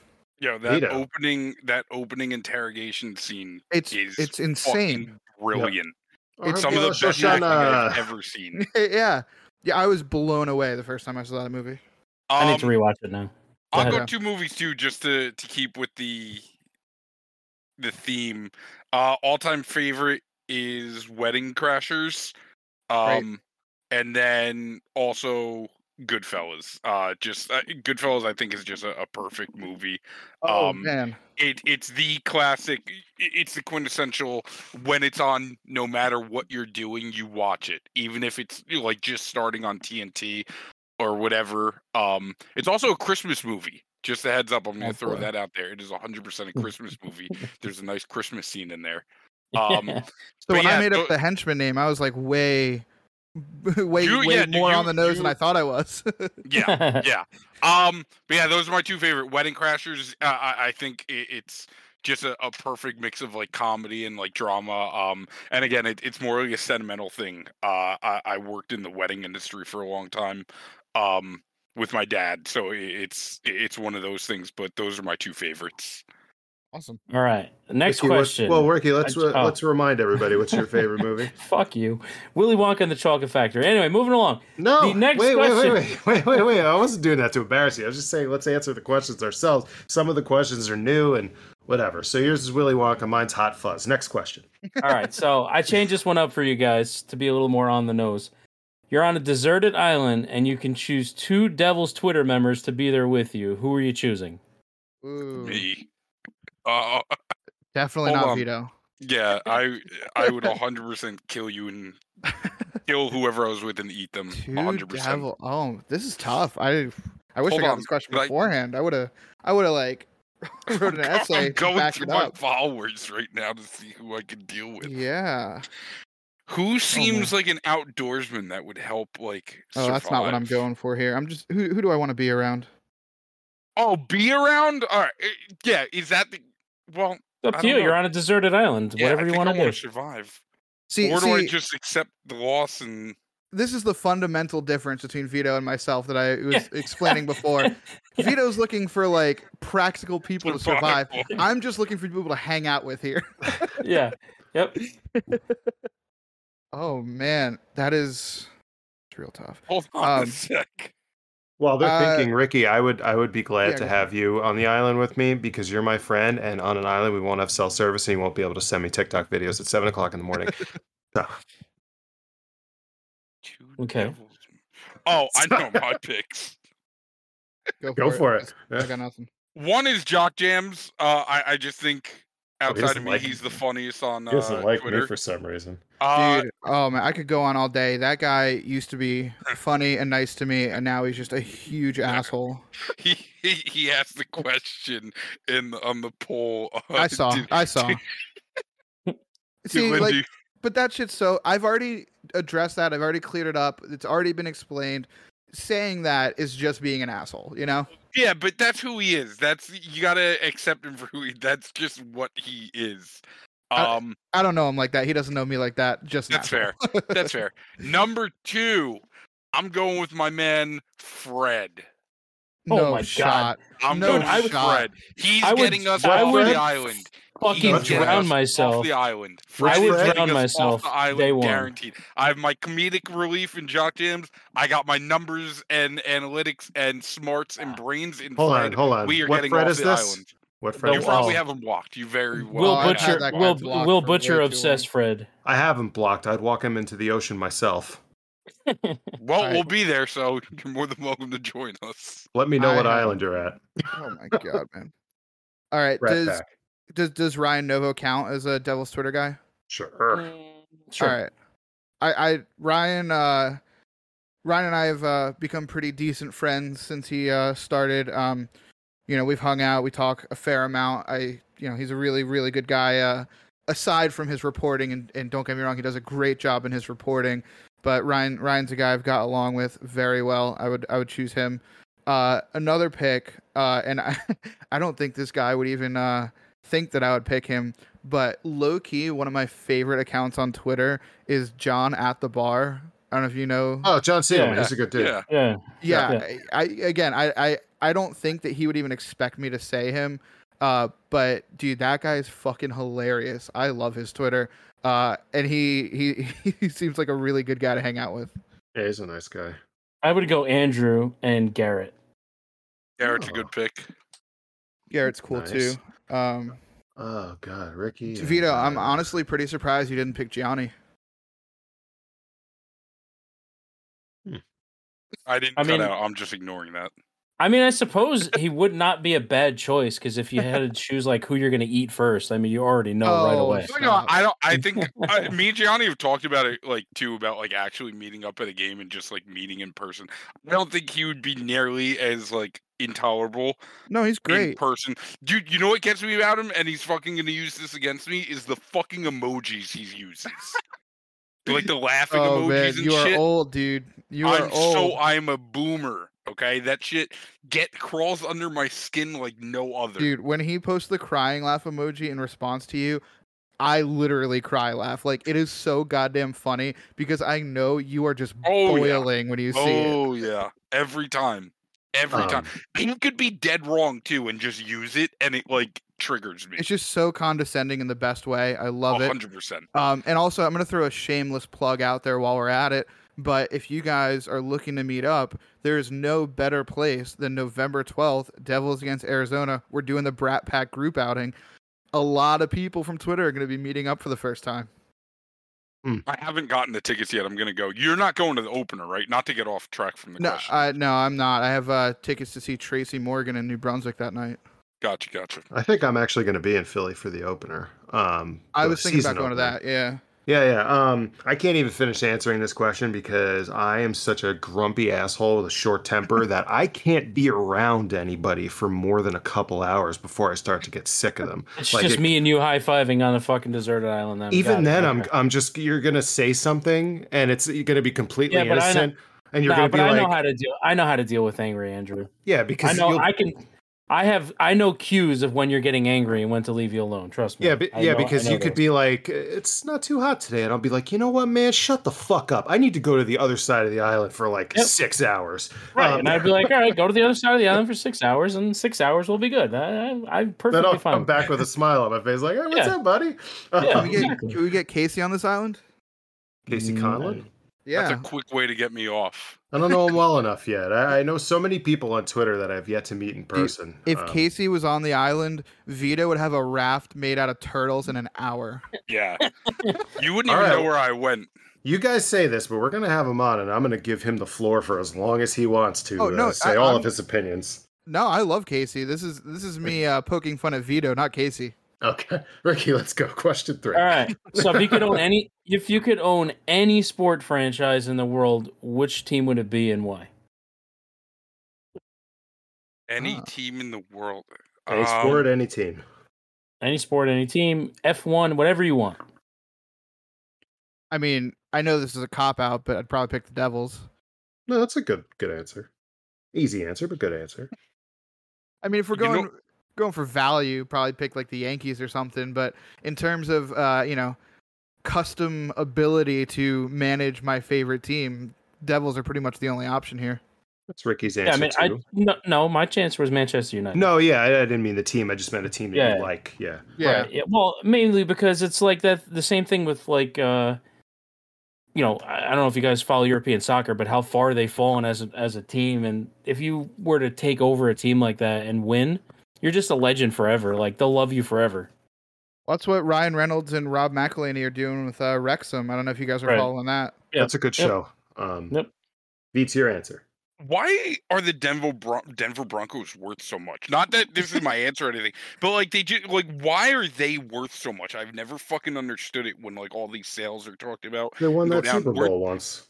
Well, That's isn't it one- just because Walmart bought them, so they probably paid w- way above market?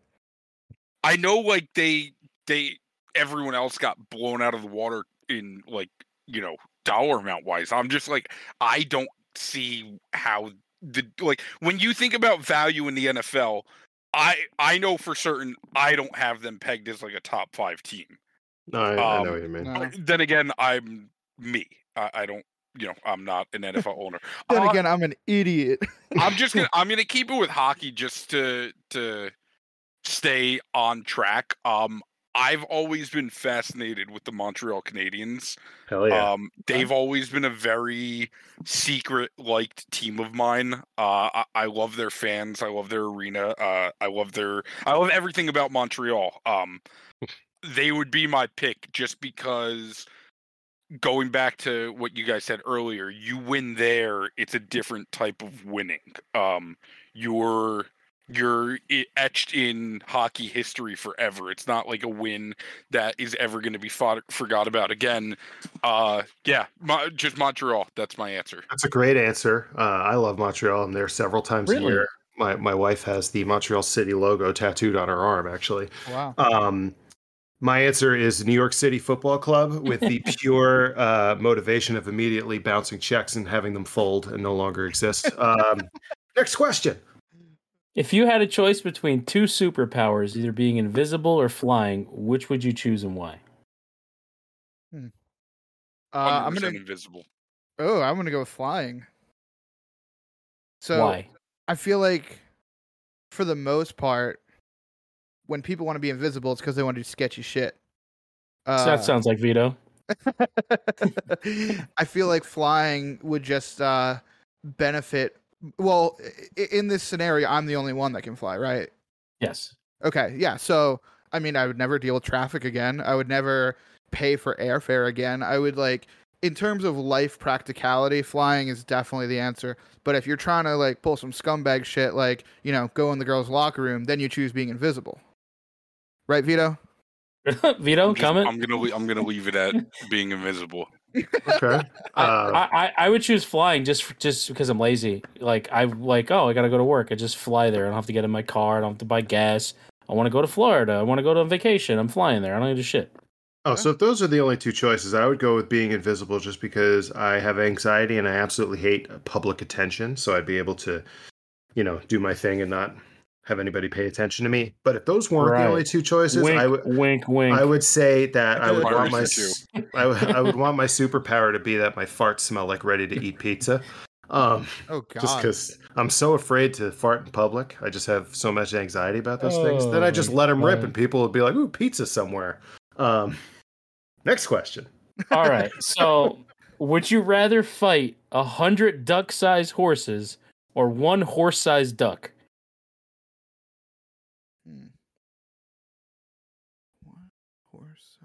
Size? Ducks are pretty big. I'm No, going these are- one on one, one v one combat. Ooh, I feel like I have the alright. best odds. See, I, f- I I understand that this analogy has to, you know, reciprocate for the the sake of one versus a hundred, but I feel like a horse-sized horse is much scarier than uh, a horse-sized duck. I feel like at one-on-one I could take a very large duck. However, for the sake of having fun, I would love to like just get a whole group of those little horses together and just kick them, just like kick like five of them at one time. So I think I could Just- beat the one, but I'm like, gonna pick- pick the hundred. Pick one, pick one of them up and beat the rest of them with it. yeah, Yeah, I feel it so. would be yeah, interesting. I think that's like I've- exactly mine and Ricky's answer, just to be able to kick a bunch of tiny horses. We talked about that earlier. Yeah. Yeah, Vito? no, so I'll I'll pick the hundred just for fun. Well, now I think I'm changing my answer. Do the hor- do horses bite? They Yes. kick and kill you with, They with their bite, kicks. Oh, yeah. I'm just thinking like, all right, sub out horse for dog, like a hundred tiny dogs. That would suck. Um, I'm going one v one combat. I'm going the one horse sized duck. You got to hope it's not one of those Witcher fights where you have to spend like six hours doing side quests acquiring potions before you fight No, the thing. especially but- if I can like grab like a stick or something real quick, I could easily take the duck. It's only got the beak. Dude, Right. a bag of bread and you'd be set. Yeah, I'm there fine. you go. I got the um. All right, second half of the questions. We got five more to go. Uh, what? Say you've done something so bad you're now going to be put to death. What is your electric chair meal? Hmm. Let's say let's say you killed a hundred duck-sized horses. and you are just exhausted at this point. So what's my death row meal? Yeah, pretty much. yeah. Ooh. Um. Is there uh, is there like a limit to what you could do? No, I mean mine is very specific. It's the pork, uh, the boneless spare rib with pork fried rice and uh, crab rangoon combo from my local Chinese joint. Mm. But Ricky's is sandwiches, so or cheesesteak. so you could be No, as that- broader. you're- just don't know me at all. That was not my answer. You said cheesesteak from this place that doesn't make them No, no, anymore. no. You can't get No, them no, from no. there anymore. No, you specifically asked me if if my favorite sandwich, and I said a cheesesteak. That was not the answer to this question. But continue. your answer was sandwiches. Was not. Go Okay. ahead. Anyway, I think uh, I think my answer is going to be a good Cajun low country boil. Ooh. Uh, got get a get a lot of good shrimp going, get the sausage going, get the you know potatoes, corn. I'm a big uh, soul food down south kind of guy. Uh, my mom lives down south, so I, I'd, I'd probably probably call her in for that. All right, Vito. I'm going to do three items from separate places. And I'm just gonna do three because I could literally sit here all day talking about like all the fucking different things that I would get. I'm going to do Southwest egg rolls from Chili's. Oh yeah. Oh my god! I'm going to do a lobster roll from Boondocks in Red Bank. Yeah. And then I'm trying to think like what I what I want to do is this third. Dude, the Chili's will Um, kill you before the electric chair. You're gonna leave one hell of a fucking cleanup for these people Oh, after fuck you yeah, die. fuck- That's gonna be awesome. Um then we do a smash burger that I made. Hell yeah. You 'Cause see, you I need all a- the I- ingredients in a grill. Every yeah, no, I have a nice flat top uh griddle that I do smash burgers on. Uh that's yeah. But like my way, like I do in and out style with like an in and out sauce and everything. Those are my three. Um, Ricky, I know you had a different answer for this one. That was very much more sentimental. So what is it? no, my grand my grandmother's no longer with us. Her pasta visual. Ooh, okay, that's a good It's answer. probably delicious. Grandmas make the best food. Um, next, if someone gave you fifty thousand dollars to start your own business, what would it be? Business. For me, storefront, a storefront me- for Bratt Pack merchandise. I was gonna say it's probably Bratt Pack seed money, For being honest. There you go. Uh, I would sell so many goddamn t-shirts. I think a food truck or something food related. Uh, just as I, I love cooking, um, yeah, that'd be sick. And barbecuing and grilling and stuff. Uh, it wouldn't be a pizzeria. I just think there are way too many pizzerias around. Um, in New Jersey, really? I never noticed. okay, thanks, Rick. Wasn't that one of those things Uh, when CC Sabathia joined the Yankees? There's a radio host that was like, "I don't know about this. There's too many pizzerias around here." I think I, I think it would be a food truck. Like the town I live in, our main street has one, two, three, four, six pizza places on one street. Goddamn. Not enough. What's uh, Yeah. what's your answer, Ricky? Obviously not another pizza joint then. Oh, me? I didn't even think about this. Uh, hmm, you go. I, I mean, I'm sure it would cost more than fifty thousand dollars. I'd like to open another location of Watches of Switzerland, but um, uh, that's just me. I'll tell you what. I, I'm I'm not even joking. I would figure out a way to open up a Raising Cane's here in New Jersey because I think it would make a fucking killing. Was it good? Was We're it that good? one. Dude, it was so good. I'm telling you, my kid doesn't like anything, and she was. I was in the car with her the other day, and she's like, "Can we go to Raising Cane's?" I'm like, "There aren't any around." And she's like, "Why? I want to go. It was so good." What is the Just a- sauce comparable to? I didn't. So I'm not a huge dipping sauce guy. So uh, it wasn't like the sauce wasn't amazing. The fucking garlic bread, the chicken, just it was just so good. The fry, everything was so good. All right, three more questions. We're almost done, folks. Uh, if you could choose one song to play every time you walk into a room for the rest of your life, oh, would it be and why? Mine's "Bulls on Parade" by Rage Against the Machine because the beginning of that song, you just you can't top that shit. Oh man. Uh actually, you know what? I'm going to go uh I know um it's kind of already been done for for the reason I'm about to say, but it, it used to be uh CM Punk's entrance music uh back when he was on like Monday Night Raw in like 2009, but it's uh This Fire Burns um by Killswitch Engage. It just it just absolutely rips right at the beginning of the song and uh it's an insane entrance music. Yeah, CM Punk's being a bit of a dick lately. I but- heard. Yeah, I don't. I, I I only vouch from him until like 2012. yeah, there you go. I'm going WAP. oh my god. Yeah. Ricky, Um, No further my- explanation. no it- notes. it- it- I I played it. I had the DJ play it as me and my wife walked down the aisle, and she didn't know it was happening. And I think it's like my favorite like memory of us, like in the ten years we've been together, like seeing her face and like all our family and friends like piss themselves laughing. I'm Um, so, I'm so glad other people do weird shit like that. We hired a, a classical guitar player to play Rammstein songs as we walked down the Oh my aisle.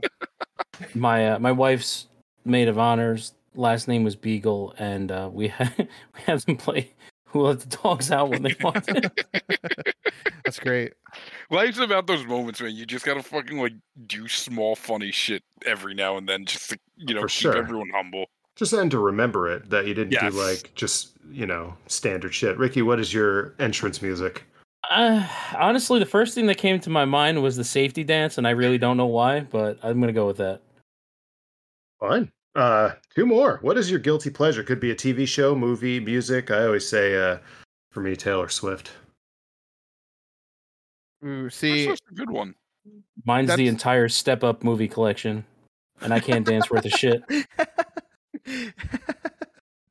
um so i have a very very firm policy on guilty pleasures that i don't have guilty pleasures because i proudly rep everything that i like and have you know have no shame or guilt in that. However i i you know understand the vibe of the question um and i would go with reality tv i i get sucked in so hard by shows like you know jersey shore and the circle and stuff like that and i hate it oh god i hate it um every moment i watch is just you know it's just terrible but i i can't stop i just can't stop Good answer though. Vito.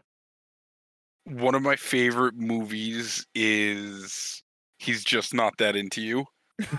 Um, I think that's definitely oh, top i of the love list. chick flicks That and Yeah. I love like late '90s, early 2000s, like Michelle Branch type music.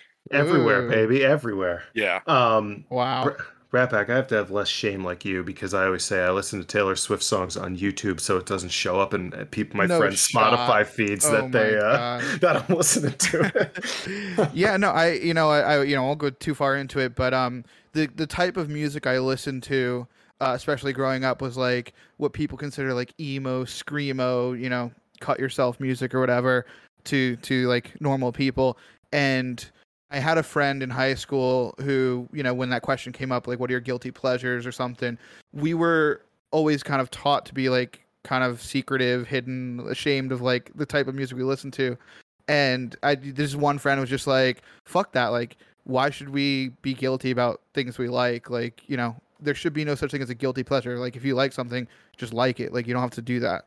And it just kind of stuck with me for life. That's a good point. Um, yeah, no shame in liking something, even if people have something to say I about it. think I think in this culture now it's way more accepted than back when I was a kid. Like back when I was a kid, there was actual bullying.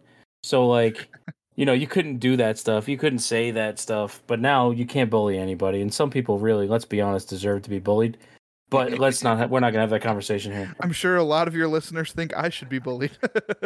Well, we'll see what people's thoughts about uh, this episode, and hopefully Yeah. everybody changes their mind on you. You know. I hope so. Um, Last question in this part. You're the president. Congratulations, worst job in the world. Uh, and but you get to sell one state.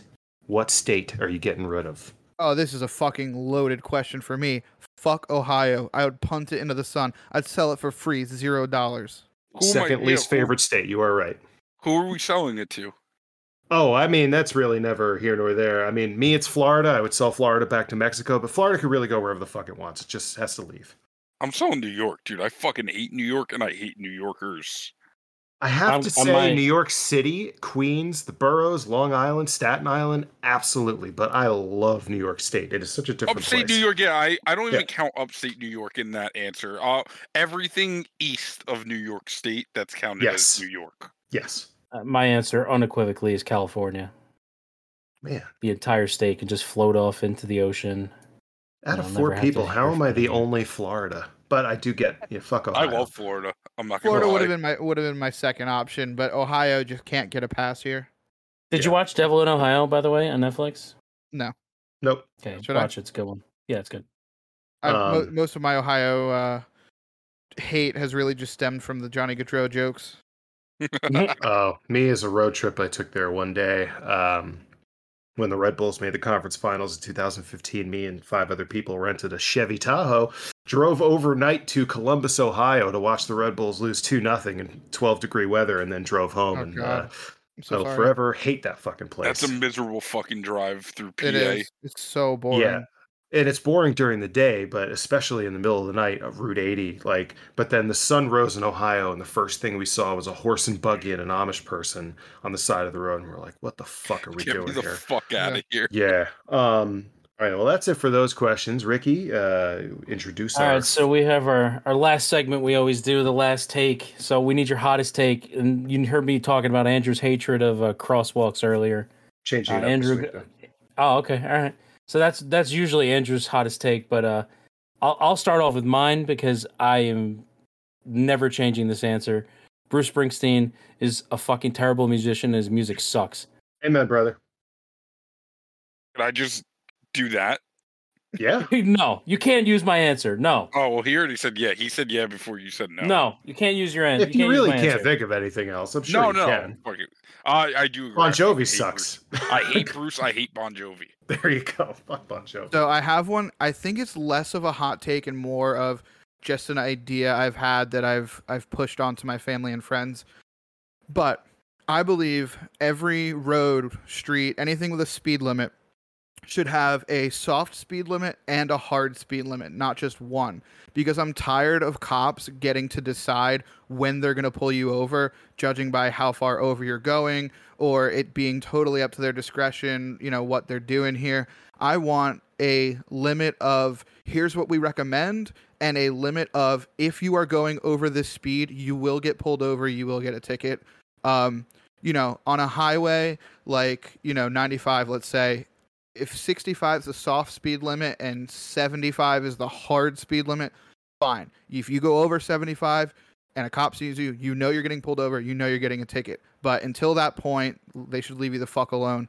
And under that point, if you're going at least 65, like again, like no one should get mad at you. That's the soft speed limit. That's fine.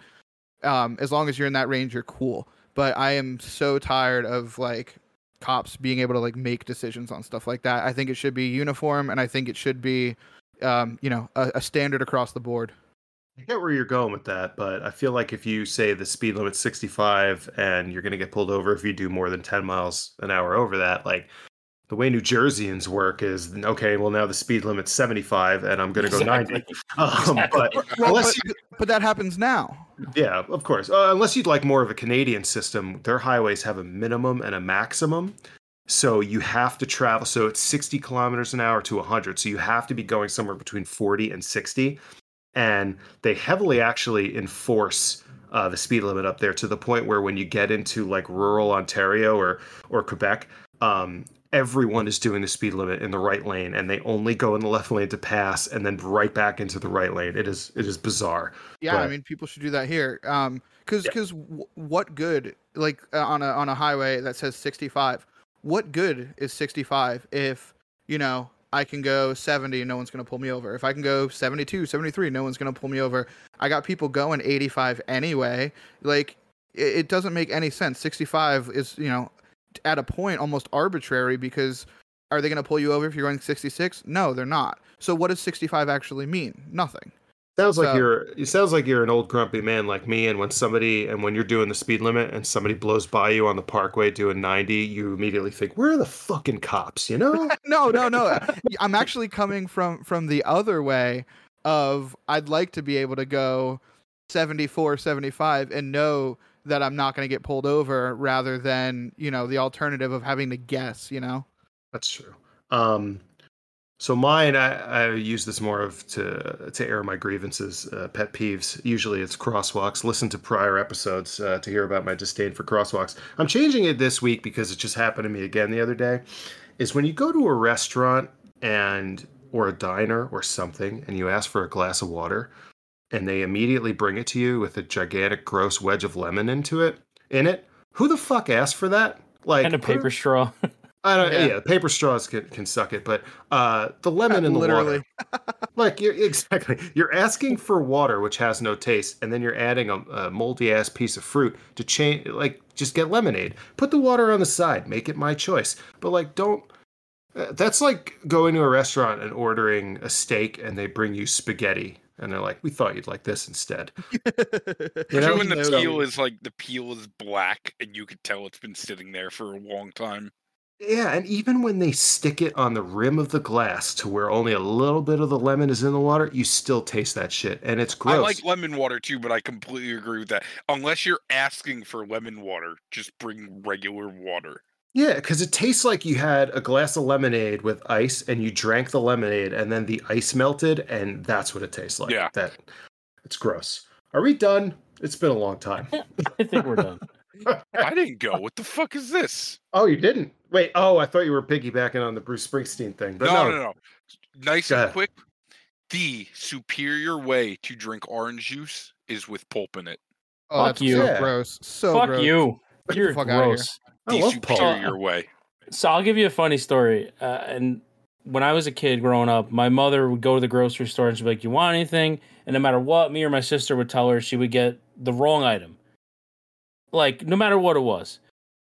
So one day I was like, "I want orange juice, but I want with no pulp. Pulp is fucking disgusting." So she comes back from the grocery store with orange juice, and I swear on my daughter's life, and I've never seen this before. The the label on the orange juice said most pulp Yep. not like pulp, not like some pulp, most pulp, like the most pulp you could pulp. possibly fucking put into an orange juice container. This shit was like 95% pulp, 5% orange juice. I'm like, are you fucking kidding me? Like, did you do this on purpose? And that is Great job, su- Renee. That's the superior way to drink it. I agree no, with it's you. not. You're wrong. I agree with you. Disgusting. You're All right, totally well, wrong.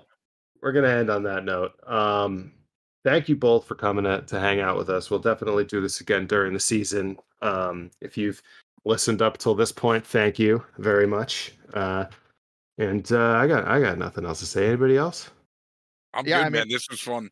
This is awesome. I, I mean, we went over two hours already, and I feel like we could probably go all night if we we really wanted to. Um, yes, we, we cut a segment, but go ahead.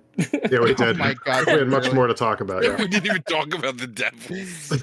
I mean, uh, I think Vito is right. You can make this a two-part series. Uh, but um, yeah, thank you guys so much for having me. I really did have a lot of fun, and I really hope that you know people that listen at least to a decent amount of the episode will kind of come to the conclusion uh, that we talked about before of you know we do really need to be nicer to each other in terms of we're all rooting for the same team here we're all fans of the same team uh you know it, it, it kind of gets out of hand at times and it, when it really really shouldn't um so um, I appreciate you guys for having me, Vito. It's a, it's been fun as always.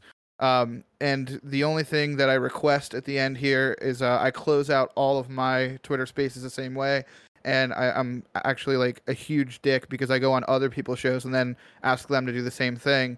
But I would really appreciate it if we could close out with a Jesper Bratt as the best player in the NHL. All right, before we do that, if uh, what Bratt Pack said, let's stop being dicks to people. But if you if you have to, send me a DM and let's come on the show and Yeah. be dicks to people where For we can all hear about it. Yeah, for content, challenge somebody to a verbal uh, duel. and let's fucking do that. There is one of those bugs with a thousand legs, like ten feet away from me. I'm gonna kill it. Oh, I hate those things Oh, so the much. long creepy crawlies. yeah, Silverfish? Yeah, they come. Yep. They come in now that, dude. I, I have our our Dyson like right next to my desk in my office because they seep in through the the ceiling here, and they literally crawl down the fucking wall, and I just snipe them. But no shit, I'm about to smash it, and he just looked at me and said, "Jesper Bratt's the best player in the NHL." Hey, And now he's dead. Yep, I just smushed him. All right, thanks everybody for listening. Famous Have, last words. have a lovely week, uh, and that's it.